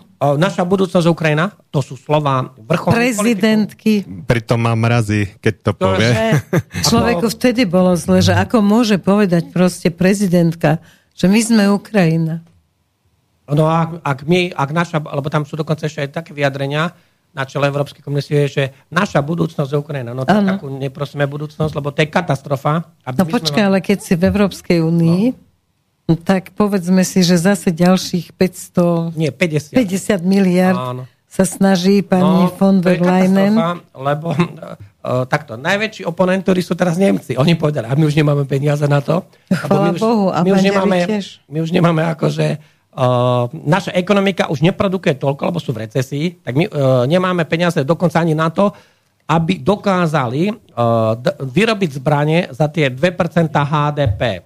No, ale najlepšie na celej tej situácii je tak, že uh, tam je ten návrh, že však čo, nech tých cca 30, teda nie 30, 27 štátov, aby sme boli presní, bolo 28 štátov Európskej únie, vystúpila Veľká Británia. A uh, je tam akože teda 27 štátov Európskej únie, že tie štáty teda sa majú zložiť na tých 50 miliard a tých posunieme na tú Ukrajinu, hej, kde je čistá čierna diera, kde sa to, no, vieme ako to je, to je práčka peňazí, nech mi nikto nerozpráva. Takto, nezmení to žiaden výsledok vojny. To je najväčšia tragédia, hej. Ako keby to malo nejaký vplyv na tú vojnu, uh, tak uh, môžeme sa baviť, ale to je čiste seba zničujúci krok, myslím teraz ekonomicky seba zničujúci krok, lebo my už tie, my, my, myslím teraz ako Európska únia, my už tie prachy nemáme. No veď to, že šialené je, že Európska únia dáva tie peniaze, ale to dávame my. No a takto, ešte ďalšia vec. Tam keby sa pozreli tie právne rámce, veď ale Ukrajina není členom Európskej únie. No. Tak my ako uh, Borel, Jozef Borel, to je v podstate ako keby som povedal šéf ministerstva zahraničných vecí Európskej únie, ale takto, povedzme si, že on je, má na starosti tú zahraničnú politiku Európskej únie, hej, aby sme boli presní. Tak on povedal, no áno, my sme dali 62 miliard Európska únia do, eh, na Ukrajinu. OK. Ale straty sú 700 miliard, lebo sme dali zároveň sankcie na Ruskú federáciu. tak akože, my máme straty 700 miliard, Plus sme im, uh, še, uh, ako kvôli tomu, že sa zlikvidoval obchod, hlavne v surovinách, ten surovinový, následne tie straty tým, že my nemáme ten komoditný obchod poriadny s tými Rusmi, teraz bavíme sa o Európskej únii, lebo oni už teraz v tom jednom z balíkov zase vymysleli, že ale treba tú južnú vetvu toho ropovodu družba a južná vetva to sme my, lebo severná vetva ide cez Ukrajinu, Bielorusko, Polsko ide do Nemecka, južná vetva ide Slovensko, Maďarsko, k nám, takže ju treba zase odstaviť a že aby nám nešla tá, akože tá ropa, tak ja neviem, ako to, totálne na hlavu postavené ekonomické rozhodnutia len ako likvidovať a e, takto. To, teraz máme straty. Ešte raz, nepovedal som to ja, to povedal Josef Borel, ktorý má na starosti zahraničnú politiku Európskej únie. Je to človek v Európskej komisii. Oni tam majú svoje čísla. No, ak sa mňa niekto pýta, tak ja hovorím, že Nemci, nie Európska únia, Nemci budú mať straty 2000 miliárd na základe tých sankcií, pretože Nemci, ako náhle budú bez lacného ruského plynu, ropy, uhlia, bez lacného ako tých komodít, čo sa z toho všetko vyrába, plus lacnej železnej rudy a kvantum iných súrovín s tým súvisiacich, napríklad aj hnojív, aj hnojív, a tie sú z Ruska a Bieloruska, tam sú sankcie, tak Nemecko bez hnojiv ti nepôjde polnospodárstvo. No a ty keď budeš uh, trikrát drahšie kúpať hnojiva, tak potom koľko budú stať tie potraviny? A, a potom isté, ti znižia dôchodok. Dobre. A, a potom, Nie, je tá výroba, uh, potom je tá výroba uh, odsudená na zánik, lebo konkurenčná výhoda, tá komparatívna výhoda sa presúva do Číny, Indie alebo uh-huh. aj do Južnej Ameriky. Lebo oni kupujú lacné suroviny z Ruska, my proti zdravému rozumu Lebo sme tým nič nedokázali, lebo tu už analýza je jasná. Ukrajina vojnu prehrala z jednoduchého dôvodu. Ich vlastná armáda ukrajinská bola porazená kedy? Na konci leta 2022. Ukrajina teraz bojuje cudzími zbraniami, čiže bojuje zbraniami mm-hmm. západnými, západnou muníciou, západnými ako za západné peniaze. Hej? Čiže Ukrajina uh, absolútne vysí už len na dodávkach zbraní zo zahraničia. Od USA, Kanady, Austrálie, cez Polsko, Norsko a tak ďalej a samozrejme aj my. Hej? A Ukrajina už nemá funkčný výrobný závod na zborárskú e, techniku, nemá e, funkčný zborársky výrob na výrobu munície a nemá ani logistický a prepravný takýto nejaký závod, ktorý by e, bol schopný tieto veci riešiť. Čiže ten front už živí iba západ. Front už živí iba západ. Ako náhle to západ nezvládne, tak sa tiež skončí vojna, ale Američania to minimálne, to je môj odhad, potiahnu, potiahnu aspoň do konca roka, to je môj odhad. A nemyslím si, lebo niektorí astrologovia hovoria, že koncom leta, ja som nie taký optimista. Tak ale ty ani nie si astrolog. No, ale tá, tá, takto to povedzme. Vojenská ekonomika a tá situácia, ktorá tam je a hlavne to, ako Rusi si stanovili tú vojenskú stratégiu, ako minimalizovať ich ľudské straty a minimalizovať ich straty, oni si stanovili túto stratégiu, tak to, to predlžuje tú vojnu. Lebo mm-hmm. takto, Rusi by mohli skrátiť tú vojnu, ale museli by tam dať minimálne milión vojakov, uh. čiže mobilizujú, potlačia celý ten front a vojna by sa akože skôr skrátila, ale by mali oveľa väčšie straty. A oni chápu čo? Oni vedia jednu vec. Západ, keďže dáva peniaze Ukrajincom, tak Západ tlačí tú Ukrajinu. Vy musíte dobiť tie oblasti, to Kherson, Záporožie, Donetsk, vy to musíte dobiť. Takže Rusi sú tam zakopaní, Ukrajinci útočia, už od 4. júna máme tú slávnu protiofenzívu, krachovala totálne. Celá Európa sa rehoce na tom, ako nemecké tanky horeli. Leopard, výrobca Rheinmetall hotový, im tam kresli akcie, lebo vieš, keď tie tanky horia v boj, na bojsku. A americké vozidlá Bradley. Tiež. Bradley americké horeli. Briti potichunku rýchlo povedali, počúvajte ma, uh, tie veliace zložky, žiadne uh, britské Challenger, čo sú tanky, Challenger dvojky, tak nebudete dávať do prvej línie, lebo po, nechcú mať takú hambu, ako majú Nemci. Ináč klesajú veľmi e, amerických zbrojoviek e, akcie teraz, aj po, ale výroba, po tom krachu, výroba stúpa. Po krachu patriotov. No patriotov, hoci si ich nikto nechce objednať, tak Poliaci, ktorí musia, alebo sú 51. štát USA, si ich objednali hneď za 15 miliard dolárov. Vieš, tam, e, čo je najlepšie, že teraz tieto západné zbrojovky, a sú dva druhy riadených strel, napríklad protitanková strela, tam sú ako Javelin a potom sú Stingery. To sú ale ručné, hej, že to môžeš mať akože so sebou a odpáliš, dajme tomu vrtulník alebo tank a tieto veci. A tak najlepšie teraz je to, že tieto západné zbrojovky povolali inžinierov, lebo to sú zbranie, ktoré boli vyvinuté na konci 70. rokov. Tak oni teraz povolali inžinierov, lebo oni sa už to zbranie 20 rokov nevyrábali.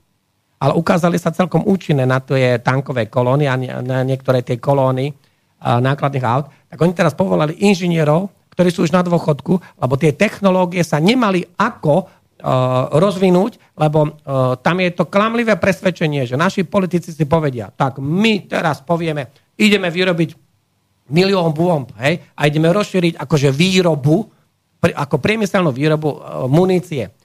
Ľudia, toto sú veci, ktoré sa plánujú dlhodobo. To sa nedá spraviť akože rozhodnutím po, politika. Však ako to není chlebík alebo jogurt. Veď to napríklad taká protitanková strela alebo riadená strela, tak tam sú nejaké technické parametre a to všetko sa, to sa vy keď ste si zlikvidovali tie výrobné linky, keď sa zlikvidovala tak, ako u nás, Slovensko bol jeden z najväčších výrobcov tankov na svete, boli sme číslo 4 na svete, hej, Dubnica, Nová Dubnica, Martin, podporanské strany a tak ďalej. Tak ale Dubnici teraz stúpajú objednávky, tá, Čo, začína 16, sa im dariť. 16 kusov?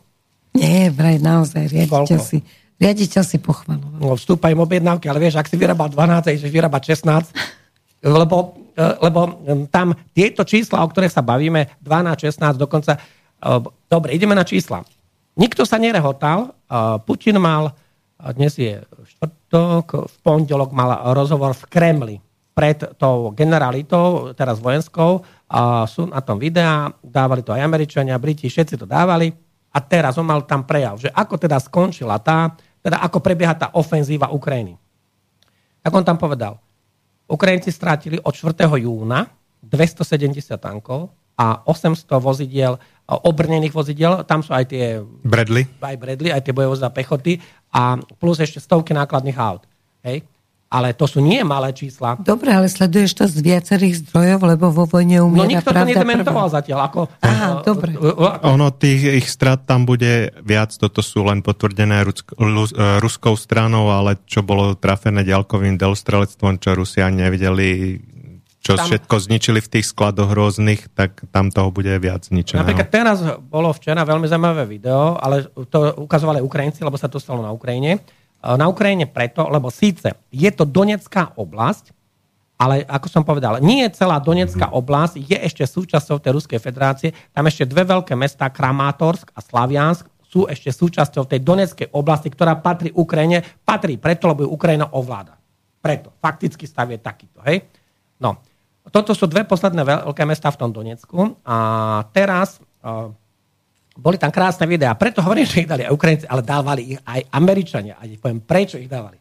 Pretože uh, vybombardovali tam akože raketami jeden hotel v tom Kramatorsku, kde uh, Američan hovorí, ja som si bol len akože tuto v pizzerii sa ob- naobedovať, prišiel som o 20 minút a všetko je vybombardované. Hej? Ďalší Brit hovorí, no ja som len si vybehol tuto niečo kúpiť a všetko vybombardované. Akože, hej? No ja len to, to chcem povedať, že a, bolo tam logistické centrum týchto žoldnierov od Ameriky cez... A, všetci tí, čo tam sa k tomu vyjadrovali, boli anglicky hovoriaci.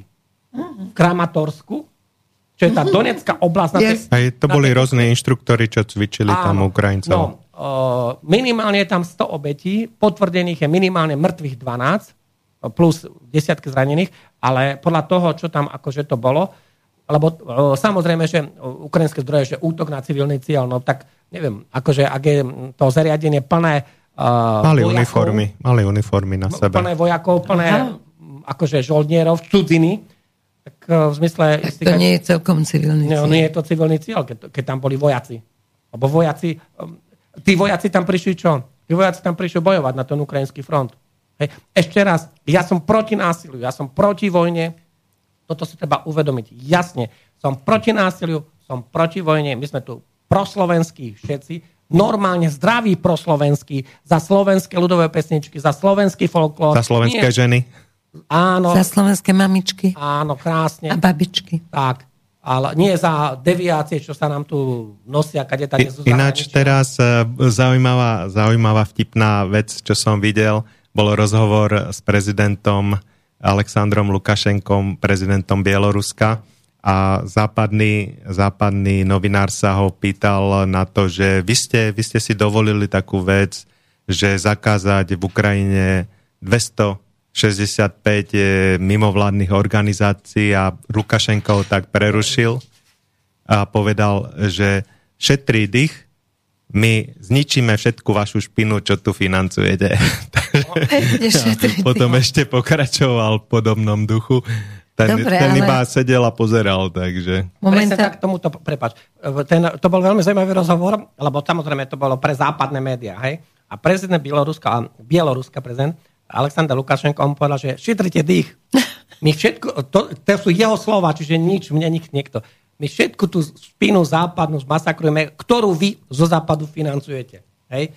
A u nás ju zatiaľ financiu. Neustále dovolieb sa budú určite starať. Teraz mali orgie dokonca minulý víkend, všetci títo politici napojení, nacucnutí na tie, Mimovládky? na tie mimovládky a zahraničné zdroje. E, vlastne treba uvedem len generál Macko, ako hovoril, že to je koniec, že Ukrajina už vyhrá, pretože v Rusku je No prevrat, je tam dlho, občianská vojna a takže sa teraz mu ľudia dosť posmievali, dokonca boli aj také vtipy, keď pani Remišová e, vystrašená hovorila, ako ju v lese prekvapil medveď a zlakol sa jej a ušiel. Nie, to, ak si toto že to nebol medveď, vtip, ale generál Macko, že to bol, že na ňu urobil buf a potom utekol. Dobre, to je pani Remišovou by mohla byť veľa vtipov. Keď si ešte spomínal um, pána generála, ja som sa bol šokovaný, lebo on mal jeden, jedno vyjadrenie, potom tam je podcast veľký a titulka, perfektná titulka, hej.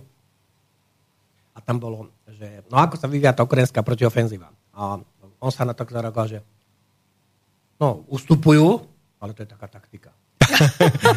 Ináč, eh, keď ste niekto študoval... A to fakt, alebo toto je tiež tiež? Nie, to, to je tá titulka, to nie sú moje slova. Hej, hej. Titulky normálne týchto našich prozápadných médií. Hej. Tak, a, akože oni od 4. júna, to je teraz pár dní dozadu, titulka, a keď sa ho spýtali, že ako sa to teda vyvíja, tak e, samozrejme ustupujú, lebo je tam 5 základných frontov. Hersonský, Donecký, Záporovský, ten Luhanský, Charkovský a minimálne v tých troch, tých severných frontoch ustupujú. Však na Charkovskom napravlení, čo je ten Charkovský smer, ustupujú Ukrajinci. Mm-hmm. Na tom Luhanskom z väčšej časti ustupujú. Tam je veľakrát tak, že oni urobia 5 útokov po sebe, zmasakruje ich Ukrajincov, čo ich lutujem, lutujem ich. Masakruje ich tam raketové vojsko, delostrelstvo, drony, lietadlá. Hej, tam mlinček na meso. Tam im nahádžu tie bomby TOS, to sú tie plávajúce bomby, ktoré... Ter, Termobarická munícia. Tam sa nedá prežiť.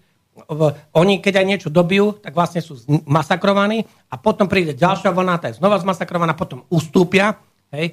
A, a, tam je to choré, však priznala to aj námestnička ministra obrany Ukrajiny, tá Anna Maliar, to je tiež krásna osoba, čo sa týka posudzovania tej situácie, tak ona tam povedala, no, niekde sme postupili o 100-200 metrov. Hej. Ináč, čo ste študovali nejak vojenské umenie, tak základ je, to je vyjadrenie mnohých vojvodcov v obrovských dejinách, že nie je dôležité získať územie, je dôležité zničiť protivníkovú armádu. A to sa teraz deje. Tí, tie územné postupy Ruska, oni sa zakopali, tak nepotrebujú ustupovať, zabetonovali a chráňa techniku. Oni potrebujú zničiť všetku tú živú silu na Ukrajine. A to sa deje. Rusi majú dosť vlastné územia, oni nepotrebujú nejaké Rusko. územia, oni potrebujú zlikvidovať nepriateľa a zlikvidovali Veľmi teda fyzicky ho, akože tam tie straty predpokladá sa už teraz po tých, aj po tejto ofenzíve, že sú možno pol milióna mŕtvych ukrajinských vojakov a trojnásobok bude už nepoužiteľných bojí ranených. Takže tam e, a tých žoldnerov zahraničných takisto e, obrovské množstva tam padli.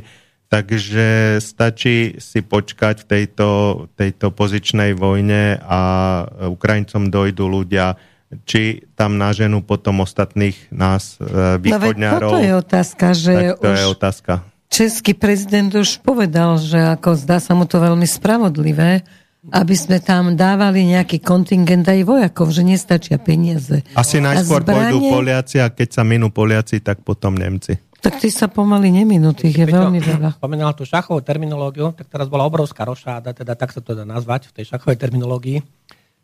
No, medzi tým Lukašenkom, Prigožinom Putinom, alebo respektíve medzi Lukašenkom, Prigožinom a tým ministerstvom obrany. Hej?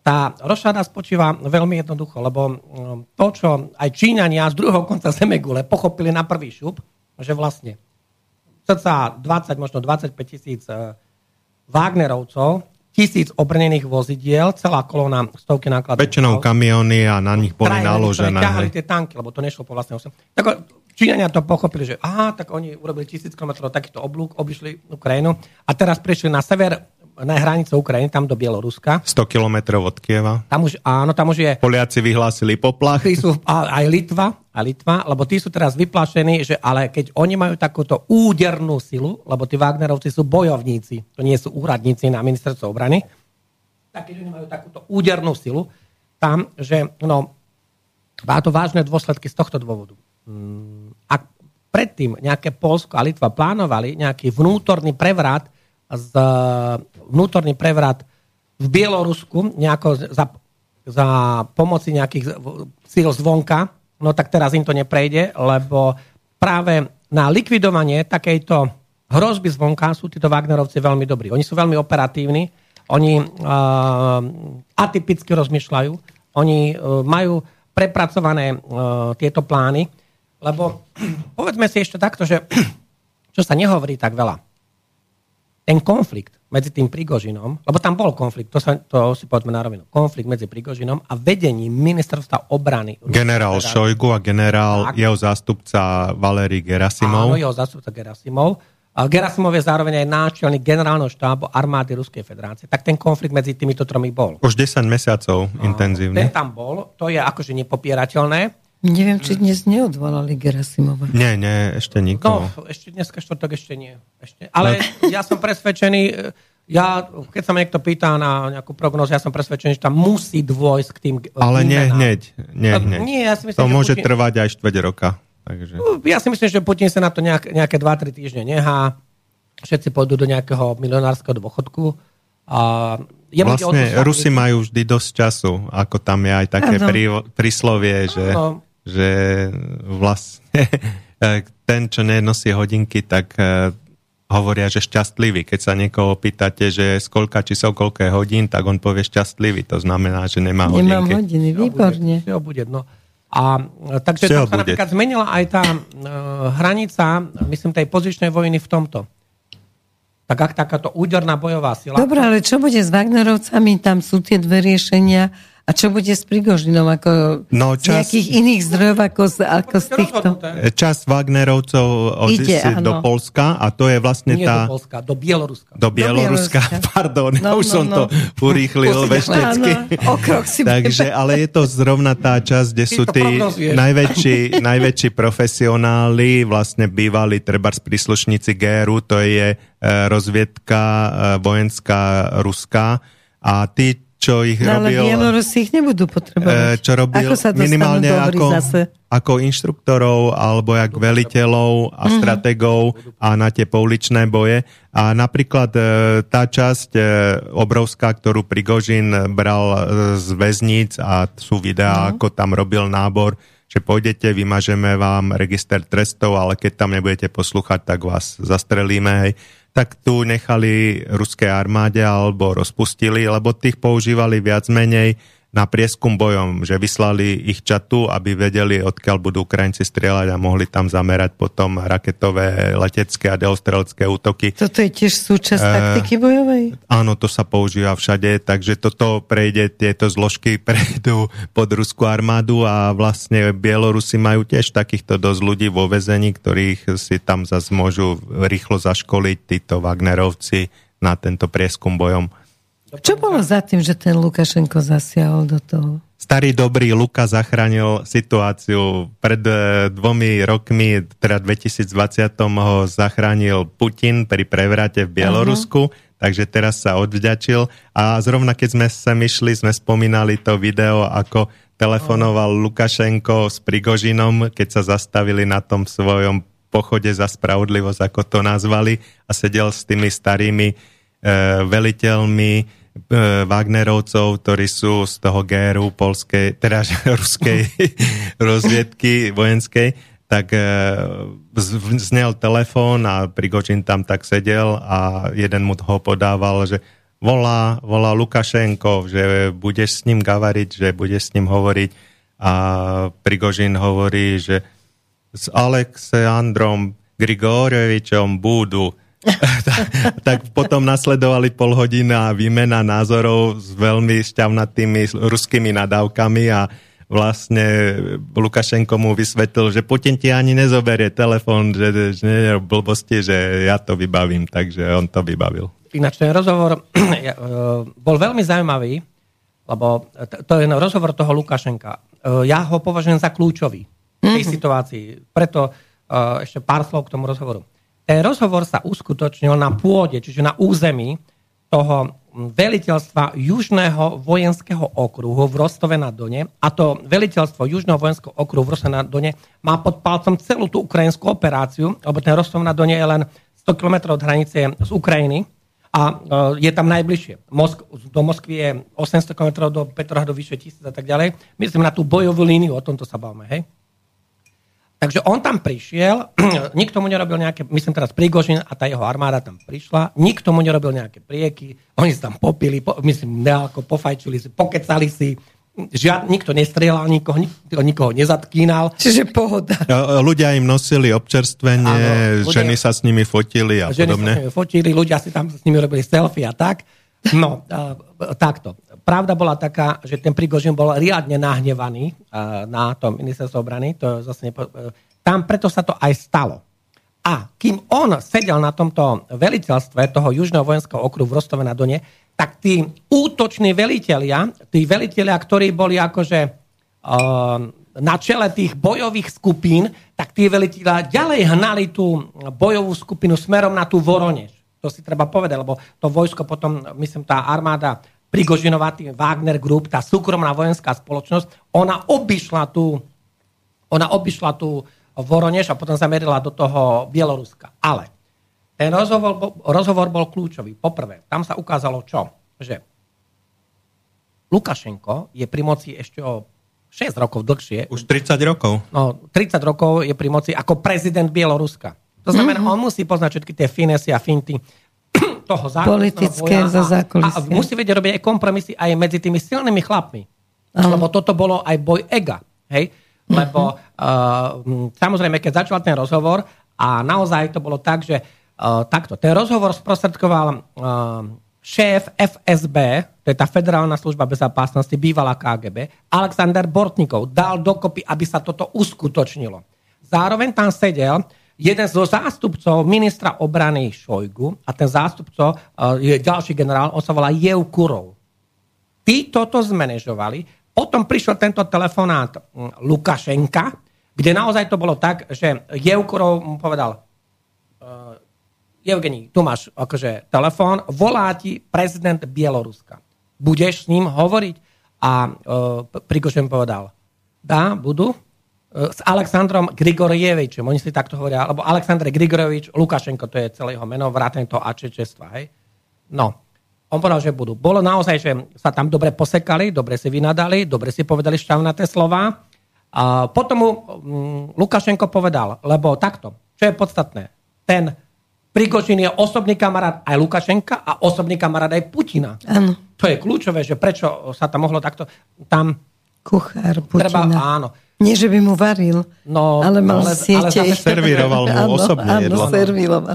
Ale ľudia si myslia, že mu varil. Nie, jeho cateringová firma, ale však Putin povedal, že aj tá cateringová firma Concord zarobila na dodávaní potravín pre armádu ďalších 80 miliardov rublov.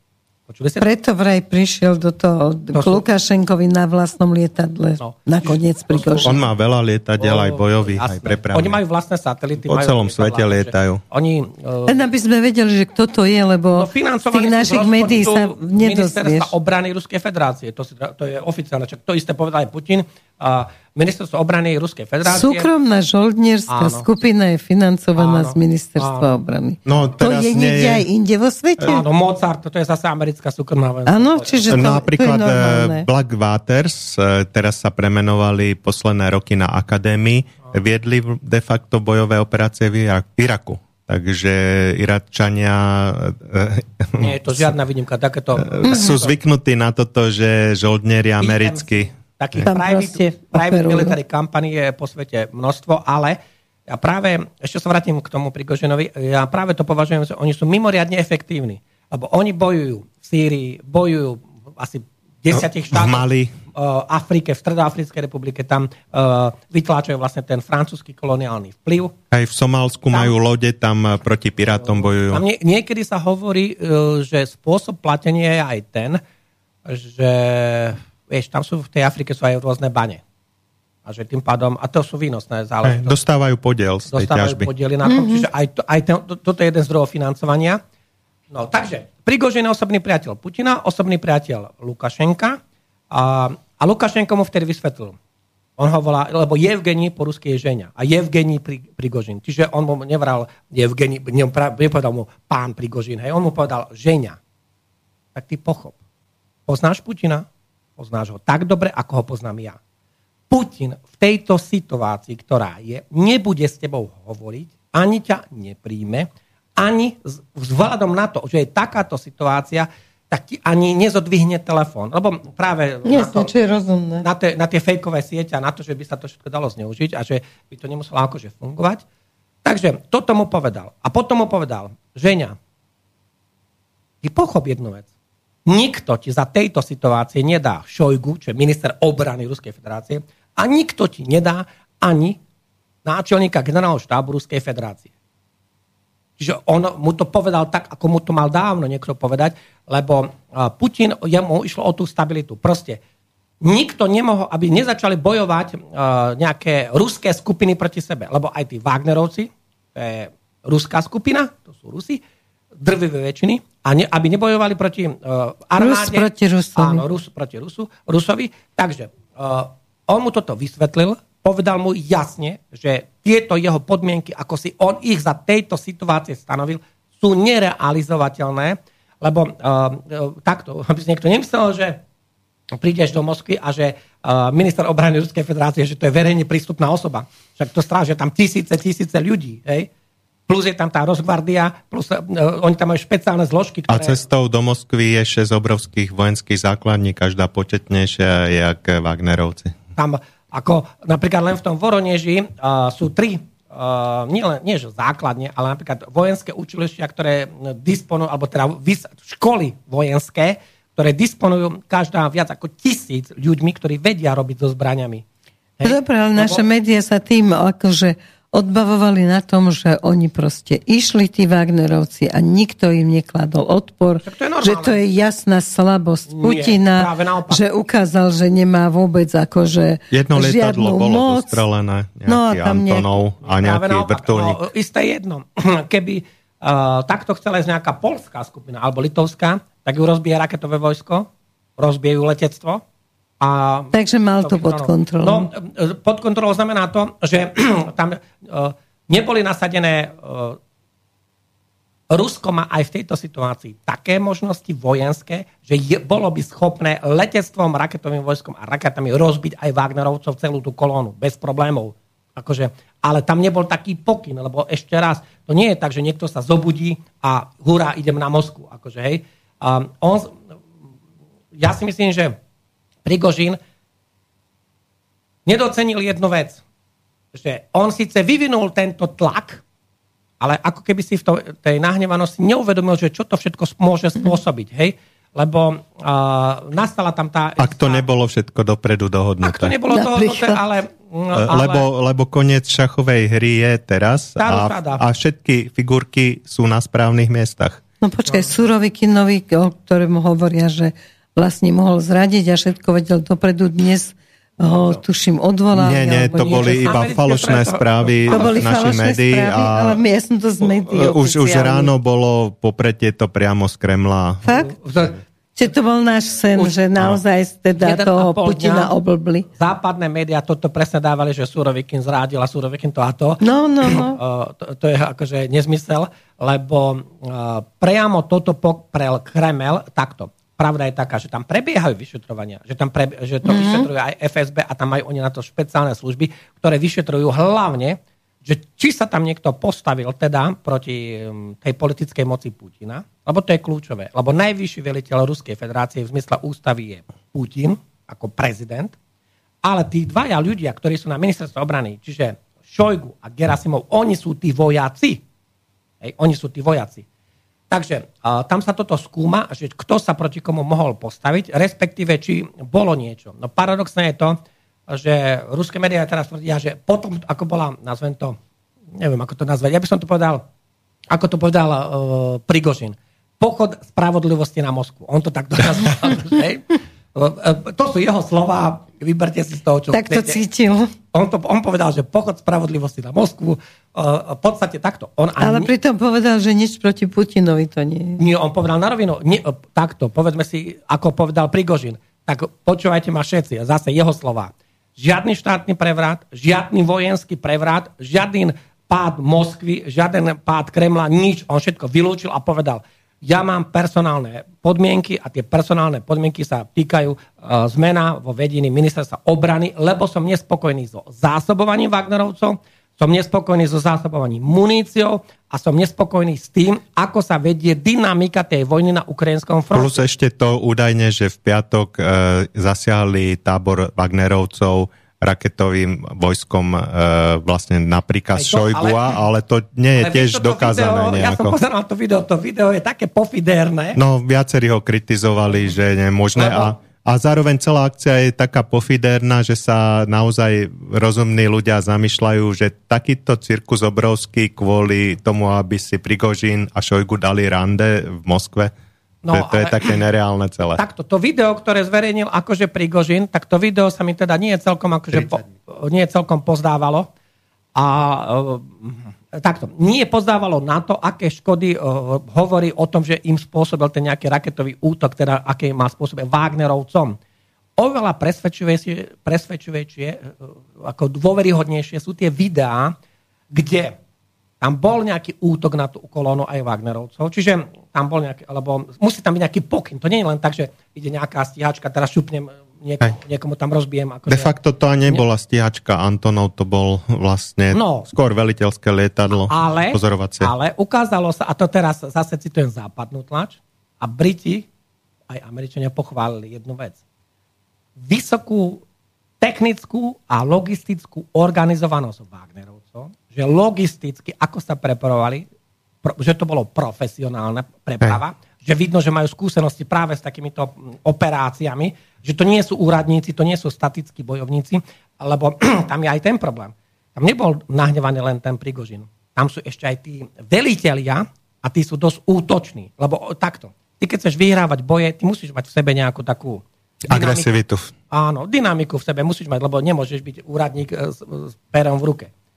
No a tí uh, organizovali celý tento prechod um, a pochod teda lebo vrajím, tam išlo tisíc kusov vojenských. Hej, pozor, techniky. pozor, iba, iba zabezpečiť takúto kolónu, čo upozornil trebárs Igor Girkin strelkou, trvá týždeň natankovať, palivo naplniť cisterny, že, že muselo to byť týždeň vopred chystané. My by sme to chystali asi mesiac na Slovensku, takú akciu. To by, no, ale keď sa to chystalo, musel pán tak muselo dať na to Putin miliardu. Uh, tak Putin, uh, takto. Uh, tam bol... Zasa u nás sa smejú z toho, že Putin vôbec ani netušil, čo sa mu deje. Ale čo by on... Kto tam mal najlepšie informácie, to, to bol určite Putin. Ale tu je iný problém. Západné, teda aj naše médiá, tlačia do takých rozhodnutí, že toto mal urobiť, toto. Áno. A Putin urobil vždy iné veci, ale výsledok bol vždy lepší ako to, čo navrhovali tie západné médiá. On sa tam vyrieši. Odhalili sa všetci zradcovia, lebo sa za 1,5 dňa všetci pre, prejavili lebo tam bol, kto by bol hlavne t- taký, čo sú na západe? Hej, napríklad e, americké, americké e, zdroje aj vláda vyhlásili jeden deň Wagnerovcov za bojovníkov za slobodu a na druhý deň ich zase vyhlásili za teroristov a sankcionovať. Ale jeden deň tie sankcie proti ním zrušili a jasali. Takže... tam sú titulky. Ako... Tedy, keď uverili, že to bol vlastne prevrat Rusko a občianská vojna. Aj, tak to boli hneď bojovníci za slobodu a rušíme proti nim sankcie. Presne, tam sú titulky. Ráno boli, o 9.30 boli Wagnerovci bojovníci za slobodu, za demokraciu, lebo pochod na Moskvu a štátny prevrat a takéto somary nezmysly. To, to si treba Už im chcel Soros posielať peniaze. A, a potom im to zrušili, lebo vlastne sa ukázalo, že uh, môže tam byť aj tá Bieloruská stopa. Bieloruská stopa, že aplikovaná dohoda, hej, to, dalo na túto dohodu. A Keby tam neumierali ľudia, bolo by to zábavné. A ináč na takú veľkú akciu zomrelo pomerne málo ľudí. Možno tí dvaja piloti uh, Antonova, Áno. ktorých uh, vlastne mm. teraz uh, vyhlásili za hrdinou. No lebo boli tam straty, lebo potom, keď tam bol nejaký útok na tú kolónu, a to pochválili zase tí, tí Briti, Američania, v jednej veci tak tá kolóna mala aj protivzdušnú obranu, aj so sebou, a mala tie pancéry. Pancír, pancír so sebou. To je, po, ako môžeš... E, Strieľať na letiace áno, terče. Áno, áno je to protivzdušná obrana. Tak o, oni tam dali dole lietadlo. Alebo lietadlá. Jedno lietadlo a dva vrtulníky údajne. Takže oni tam dali dole toto Putin znova spomenul v tom prejave a povedal, že teraz si uctíme aj pamiatku tých padlých pilotov. Doslova lot, letčíkov, ako letčík je pilot, mm-hmm. alebo teda letec po rusky. Priamo to povedal takto, akože v tom prejave. Ešte ďalšia vec. Tam bola najkrajšia stratégia a v tom jeho prejave on stále hovoril, potrestáme všetkých zradcov, a musíme všetci bojovať tvrdo za jednotu. Ale nepovedal mená tých Ale zradcov. nikoho nemenoval. Čiže on nemenoval ani Prigožina, nemenoval ani Šojgu, ani Gera, on nepovedal nikoho. Čínska tlač sa pýta, že a kto bude potrestaný teraz? Nikto nebol potrestaný. Niečo tam bude, lebo niektorí, vieš, nejaké, uh, takto, to išlo z noci z 23. na 24. Tie hlavné veci išli, akože, hej. Deň predtým sa to dalo do pohybu, Hej? A z 23 na 24 išli tie hlavné veci. A povedal by som tie Prigožinové, tá Prigožinová akcia. No. ale FSB okamžite uh, kompletne zablokovala celý Sankt Peterburg, čiže Petrohrad, Leningrad a zablokovala Moskvu. Bavíme sa teraz o tých úradných inštitúciách. Hej, nie ako život v Moskve, ale my bavíme sa teraz o úradných inštitúciách a tam sa robili veľké kontroly, veľké prehliadky, takže, lebo oni tam povedali médiá, že aj hľadajú nejakú ukrajinskú stopu, že nejakú ukrajinskú stopu hľadajú. No a tá ukrajinská stopa môže byť zaujímavá v tomto, že či niekto zvonka, zvonka, teda aj z tej ukrajinskej strany, a tá je kompletne pod eh, velením Američanov, nebol napojený tak, že by mohol napomôcť pri organizovaní takejto nejakej zbury alebo takéhoto nejakého... Lebo to tiež nemôžeš vylúčiť. No. Hej? Tam ako uh, táto vec je multifaktorálna. To není jeden nôž, jeden res. Nie, to je multifaktorálna záležitosť. Uh, musia sa tam preskúmať všetky tieto veci. Konsekvencie, ak uh, si povieme, že je nám ľúto tých pár mŕtvych ľudí, to je jasné, tam bola minúta ticha za nich, Putin tam teda vyhlásil, ale uh, politicky zvládnuté majstrovsky a vládnime, uh, takto, vysvetlíme si aj tú terminológiu No v žiadnom prípade nešlo žiadny štátny prevrat, žiadna občianská... To už teraz vieme, lebo už máme 5 dní odtedy. Tak po 5 dňoch môžeme povedať jednu vec, že všetky tie titulky tých západných médií, uh, takto, západné médiá dokonca na druhý deň už to začali meniť. Naše nie.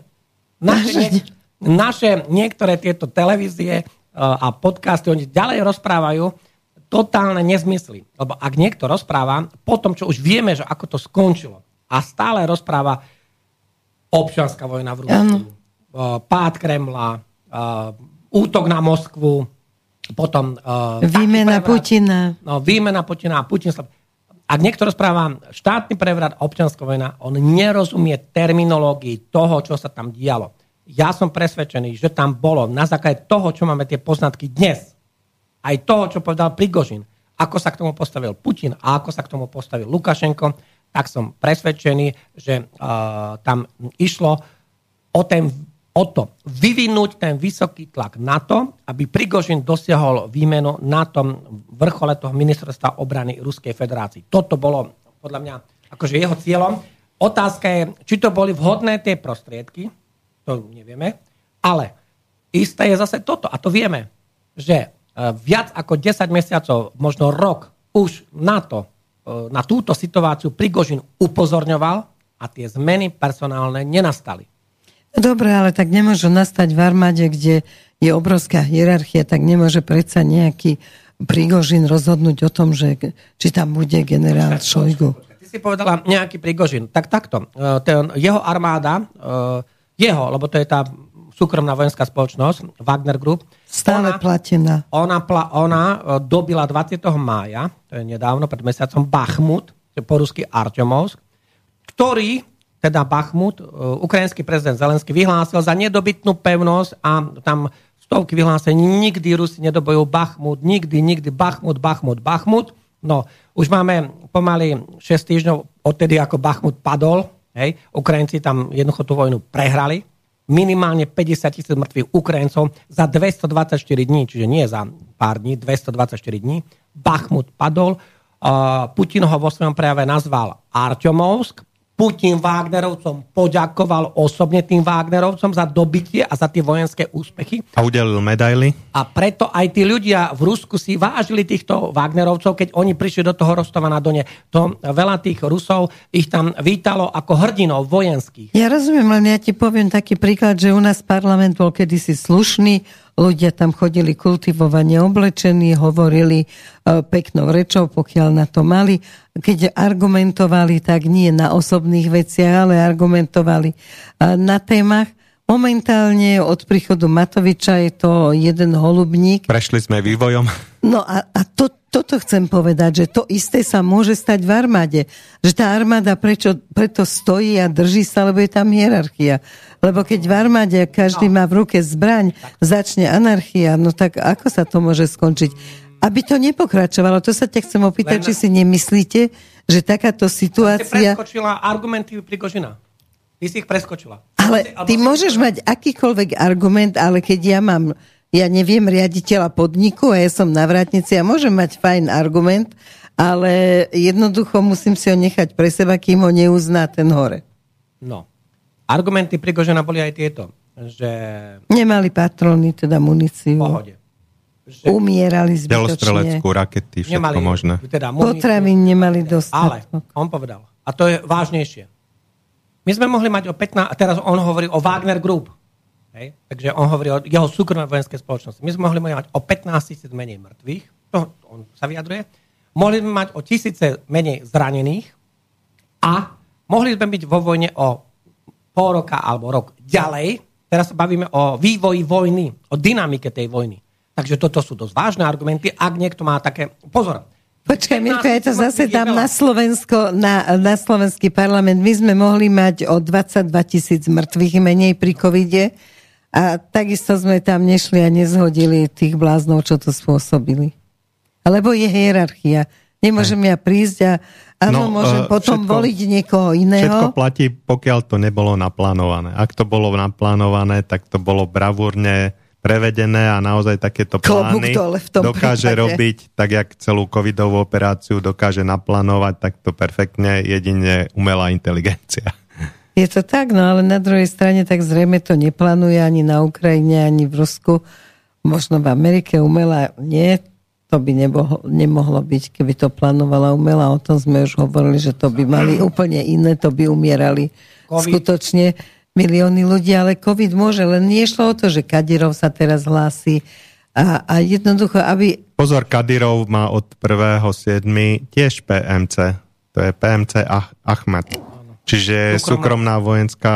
Tak, tak. eh, No ale takisto chcú skupina, svoje tak- miesto na slnku ako veľmi... No však, logicky. takže už Zo budú mať... No ale aby Zo potom nebol, aby potom, hej, len aby nebol zasa potom sklamaný zo Šojgu, alebo kto už tam bude, aby nebol sklamaný a nešiel, aby sa celé, o čom hovorím, je, aby sa Rus proti Rusovi nepostavil so zbraňou v ruke. To je to, o čom Áno, hovorím. aby to nebolo Rus proti Rusovi. Tak. Ale tam je táto vec. Ľudia si neuvedomujú, keď sa rozprávajú o pozícii či už Šojgu alebo náčelníka generálneho štábu. To nie je len to, že oni sú tam vojaci. A je to v Moskve a Moskva je to centrum toho Ruska, nie ako sme počuli, že Petrohrad. Moskva je to centrum Ruska a títo ľudia zároveň, tam sa robia miliardové obchody, ale nie len čo je s Wagnerovcami, keď Putin raz povedal, odišlo 86 miliard len pre Wagner Group, miliardu rublov, to je miliarda dolárov, 80 miliard išlo pre Concord, čo je Prigožinová firma, uh, ktorá rieši zásobovanie stravou mm-hmm. armádu Ruskej federácie a tie ozbrojené sily. A zároveň, keď je tam tá situácia, že sú tam firmy ako Rostek a tie rôzne veci, ktoré majú na starosti celú tú vojenskú výrobu, rakety, delá, tanky, munícia, proste toto všetko, tak tam sa robia obrovské stovky miliardové obchody. Však e, rozpočet Ruskej federácie, e, keď začala táto vojna, Ruskej federácie pre ministerstvo obrany sa navýšilo na 132 miliard. Mali 85, navýšili na 132 miliard. Ako samozrejme, je to málo proti e, americkému rozpočtu, ktorý má 850 miliard a je to málo, keď zrátame vojenské rozpočty štátov NATO, lebo už tam patrí aj Fínsko, lebo Fínsko je 31. štát NATO, hej? tak keď zrátame tých 31 štátov NATO a ich vojenské rozpočty, tak máme niekde, že 1500 miliard. Preto som ja veľakrát požil tú otázku, že ako je to možné, že 15 krát väčšie NATO nedokáže poraziť Ruskú federáciu, myslím, väčšie rozpočtami. Ako je možné, že tí Rusi majú dostatok tankov, majú dostatok lietadiel, majú dostatok munície a to NATO, ktoré má 10-15 krát väčší vojenský rozpočet, to znamená, dávajú 10 krát viac na zbranie, na vojenskú výrobu, na ministerstva obrany. Tak, Tak preberám tvoju otázku a pýtam sa ťa, ako je to možné? No, možné je, tam je jedno vysvetlenie, že poprvé, v Rusku sú všetky tieto drvivé väčšine, sú to štátne firmy, ktoré vyrábajú tanky. Oveľa lacnejšie to vyrobia. Všetko je to veľa lacnejšie. Teraz tam sú napríklad analýzy Američanov. V Amerike je to naopak. Tam je to takmer na 99%. Súkromné. Všetko súkromné. A súkromné firmy robia obchod s Pentagonom, čiže s ministerstvom obrany USA. A tie súkromné firmy uh, veľakrát to, čo by uh, stálo čem pár dolárov, tak stojí stovky dolárov. Hej? Že množstvo z tých vecí je hlboko nadceňovaných a tam tým pádom je priestor na tú korupciu a na to všetko, ako to tam je, ako to tam funguje. No Čo k tomu patrí? A reálne uh, za tých čo 850 miliard, 850 miliard z USA, čo má Pentagon ako teda vo vačku na túto zborárskú výrobu a vôbec na tú armádu USA, tak tá hodnota uh, sa nedá um, rovnať. Tam nakoniec sa ukáže, že Rusi za 10 krát menší rozpočet, keď mali 85 miliard, bo toľko mali, ešte pred pár roky mali len smiešných 58 miliard. To sú čísla 4-5 rokov dozadu. Smiešné čísla, 58 miliard, hej? Oproti tým americkým 850 miliardám. A predtým mali 770 miliard Američania. To sú smiešné peniaze. To fakt, a, a, napríklad, bolo veľké toto pár rokov dozadu, toto uh, Sankt Peterburské International Medzinárodné fórum ako SPIV, to v Sankt Peterburgu ten to ekonomické medzinárodné fórum. A teraz tam bola otázka, že e, Rusko je hrozba a taká a taká. E, to, doslova tam bol britský novinár. No a tak Putin sa ho pýta, a vy žartujete? Ako môže byť Rusko hrozba pre NATO, keď NATO má 15 krát väčší vojenský rozpočet? Hej, že tam sa to vie, že aké sú tie čísla. Takže jedna z tých vecí je tá, že áno, aj v Rusku je nejaká korupcia, to zase si povedzme pravdu, aká je, tam to tiež nie je, lebo zrazu aj tam sú všetci z nich miliardári, tak. takže a nie sú miliardári za to, že má plat Takže lepšie pracuje, je usilovnejší. Hej, hej. A, a, no, nemôžem byť Tak ale ku kapitalizmu patrí korupcia. Tam, kde je konkurencia, Takže tam je aj korupcia. Miliardári, no a tam sú tie obrovské klany mocí, lebo sú te, je klan peňazí. Ten uh-huh. je mhm. najslabší. Potom je ten klán silovikov, to sú tí, čo ovládajú všetky tie bezpečnostné zložky a tie ozbrojené sily. Mm-hmm. Hej? Všetky. To znamená, či FSB, či tú uh, Rosgvardiu, či uh, ministerstvo vnútra, či uh, ministerstvo obrany, všetky tieto ozbrojené... Takže ich sila je obrovská. A potom sú ešte prepojení, a to by som povedal, je tá, ten klán, alebo tá väža uh, v tej Moskve, ktorá, lebo oni to volajú bášne, ktorá no. je aj peniaze, aj tí silovici. Aj vojna mm-hmm. veží sa hovorí, no. že tam je. Čiže no mm-hmm. a, a za tým je teda uh, stovky a stovky veľmi vplyvných ľudí a veľmi schopných ľudí. Takže to není tak, ako si Prigožin povie, že oh, ja chcem vymeniť ministra obrany, ale za ním je celá, celé impérium, ktoré nielen, to buď dovolí, alebo nedovolí. Rozhodne, že čo bude. Čo sa týka, že, že armáda má milión vojakov, Jasne. že má armáda milión vojakov, ale aj to impérium výrobné. Áno. A tam idú tie miliardy, lebo armáda je požierač. Lebo my sme ešte s Peťom, ty si ešte nechodil do relácií, hovorili práve o tom, že jednoducho, keď tu všetci stále rozprávajú, že Putin za tým je a toto Putin môže a toto rozhodol a to a keď Putina zabijeme, už bude dobre, tak veď to znova dajme, že v podstate Putin sám by figu borovu mohol. On v podstate nie je manažér v pravom slova zmysle, on má na to ľudí, ale on musí to moderovať alebo predniesť eh, národu vlastne a vysvetliť, hej, vysvetliť, čo sa deje, čo sa bude diať a podobne, ale sám ako človek nerozhoduje. To možno, že Hitler, Hitler si dovolil sám rozhodovať a dopadlo to veľmi zle, ale tam eh, je za tým obrovské týmy poradcov.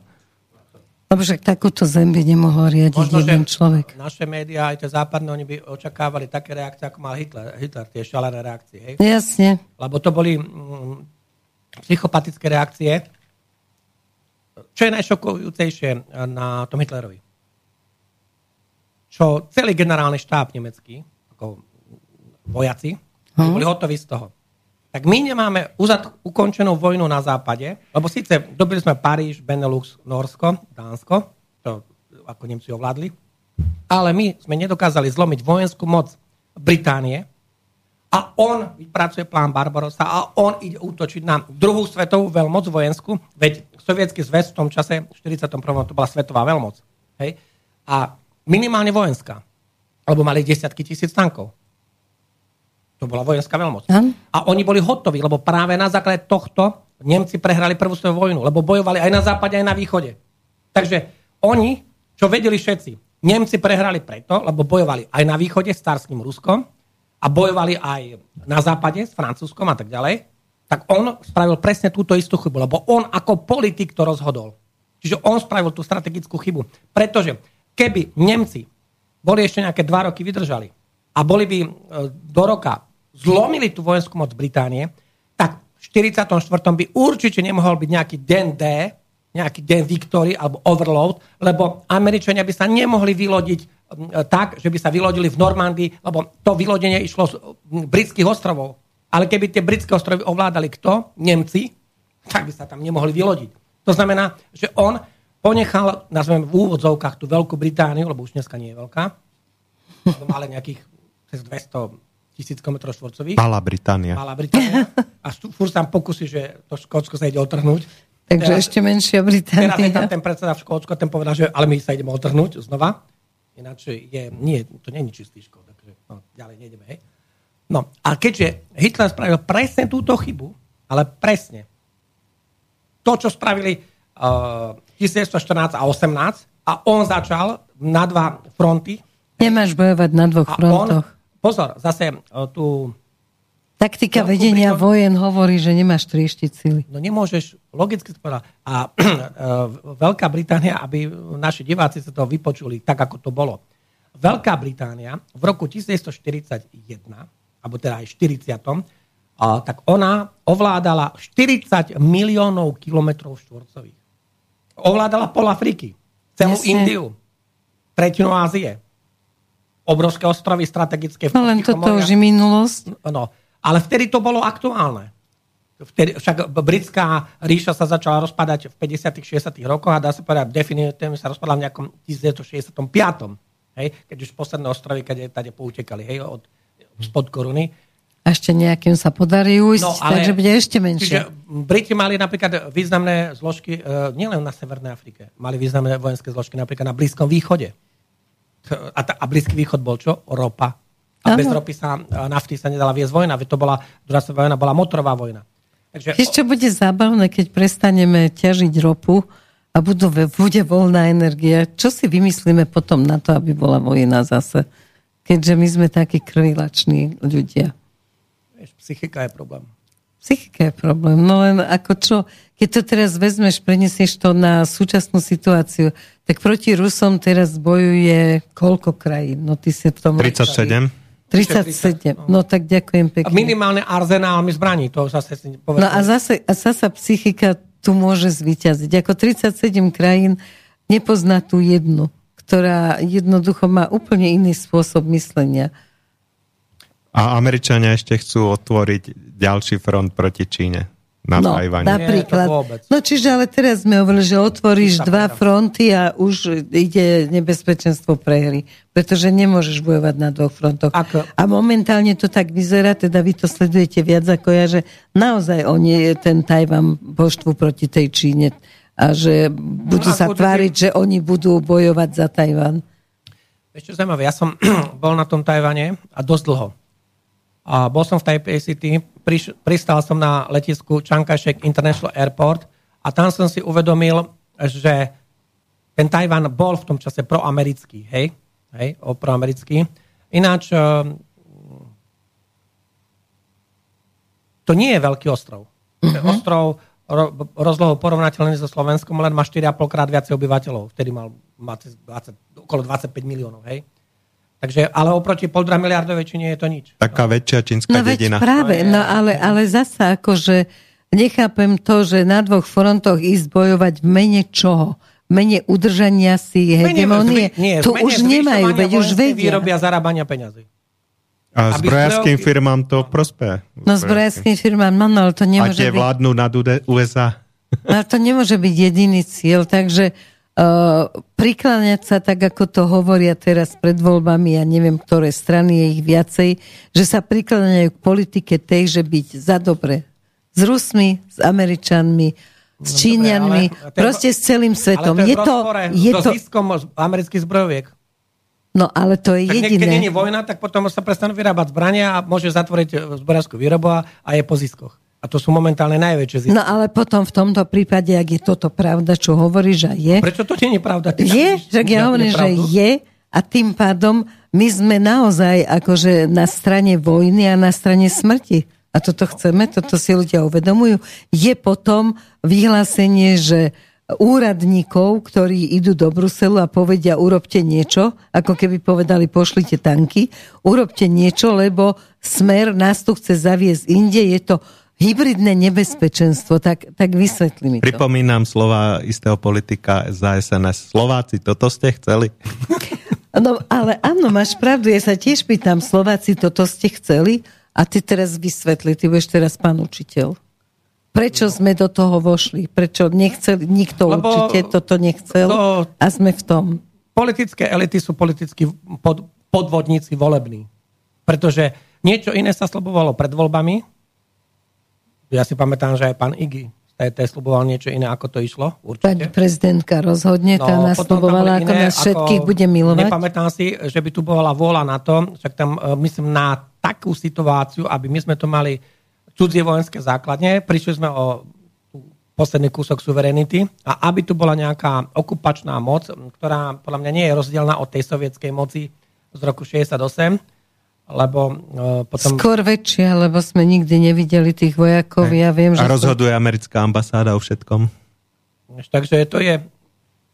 Takže vráti sa nám no? niekedy nejakými voľbami, e, ktorých ľudia precitnú, budú mať zdravý rozum, môže sa nám vrátiť suverenita a naozaj ten pohľad spolupráce s celým svetom. Plávo vpravo, na sever, na juh, všade.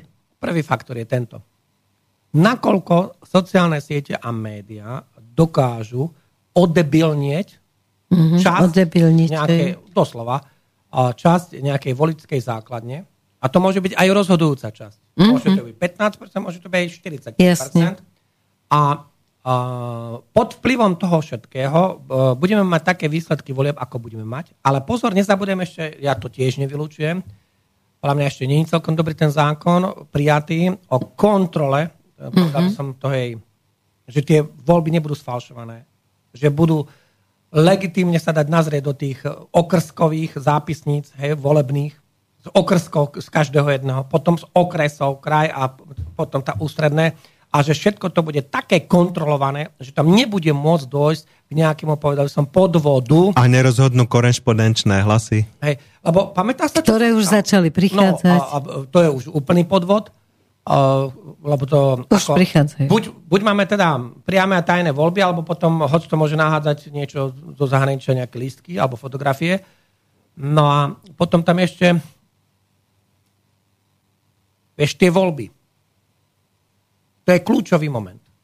Na jednej strane ľuďom môže, môžu ovplyvniť psychiku tie médiá, to nepodceňujeme. Ale môže tam byť ešte aj to, ako sme povedali teraz, že kto ukontroluje všetky tie zápisnice volebné od okrské, okrskov až po Vieš, nie o to, keď na 30... Aj fyzicky, koľko ľudí by na to bolo potrebné? Na 30 nejakých malých okrskov vládi v dedinách, kde majú 100 voličov, to nerozhodne voľby, hej? O tomto sa nebáme. Jasne. A báme sa o tom, aby sa niekde neobjavilo 10% naviac. Pamätáte sa, keď boli tie voľby, keď uh, LSNS získal 8,2%? No, ak ste to v noci pozerali, ako to prebiehalo, tak po zatvorení volebných komisí, to, volebných miestností, tak potom zrazu po polnoci na 3 hodiny to zratovanie vypadlo kompletne. Mm-hmm. To sa musia ľudia pamätať. Zrazu prestali sa ukazovať zratovania, 3 hodiny sa nezratovalo a oni povedali, že pokazala sa nám technika. Niečo podobné bolo v Čechách. Tak potom ako? Tak potom ako ste to mali pripravené a potom a, a zrazu tie čísla, lebo takto. Najprv tí kotlebovci stúpali a potom zrazu išli akože dole.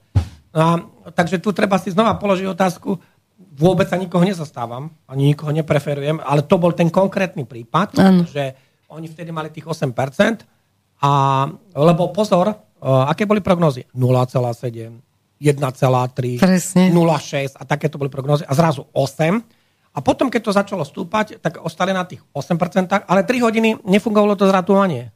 Čiže môže sa stať niečo podobné. Ešte sme si my spolu vypočuli všetci traja tu na uh, jeden iný rozhovor, inú reláciu, kde pán hovoril o tom, že vlastne dá sa to nastaviť ako program. Možno si si to lepšie zapamätal. Niektorý... Fyzická kontrola. Tam by mal byť ešte podľa mňa nejak vylepšený ten zákon o skutočnej tej fyzickej kontrole tých volebných zápisníc. Potom každá tá okrsková komisia, aby sa teda to odkontrolovalo.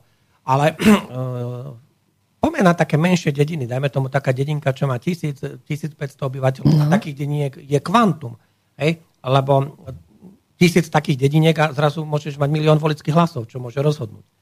No a na každej takej dedinke okolo 1000, 1500 ľudí, je potrebné, aby každá politická strana, každá, nikoho vôbec nepreferujem, každá, mala svojho zástupcu vo volebnej komisii, aby nebolo možné tie voľby zmanipulovať tým, že niekto tam buď naháže nejaké lístky, alebo tým, že sa niečo podopisuje, alebo potom, že jednoducho, kým to ešte nie je celkovo podpísané a dokonca nafotené, aby to bolo verifikované, tak aby neodišli iné údaje na tie okresné komisie a aby to sa dalo potom porovnať. Ja som bol vo volebnej komisii, tu na tej dedine toľko a toľko. E, máme tu prvých, kľúčové sú tých prvých, ja neviem, 15 strán, tie sú kľúčové.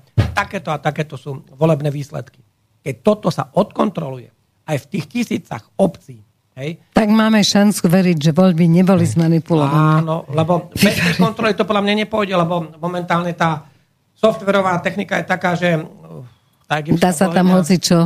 Tak, Takže Boh ochraňuj Slovensko a ako hovorí prezident Biden, Boh ochraňuj kráľovnú, ktorá už zomrela, čo mal teraz svoj prejav.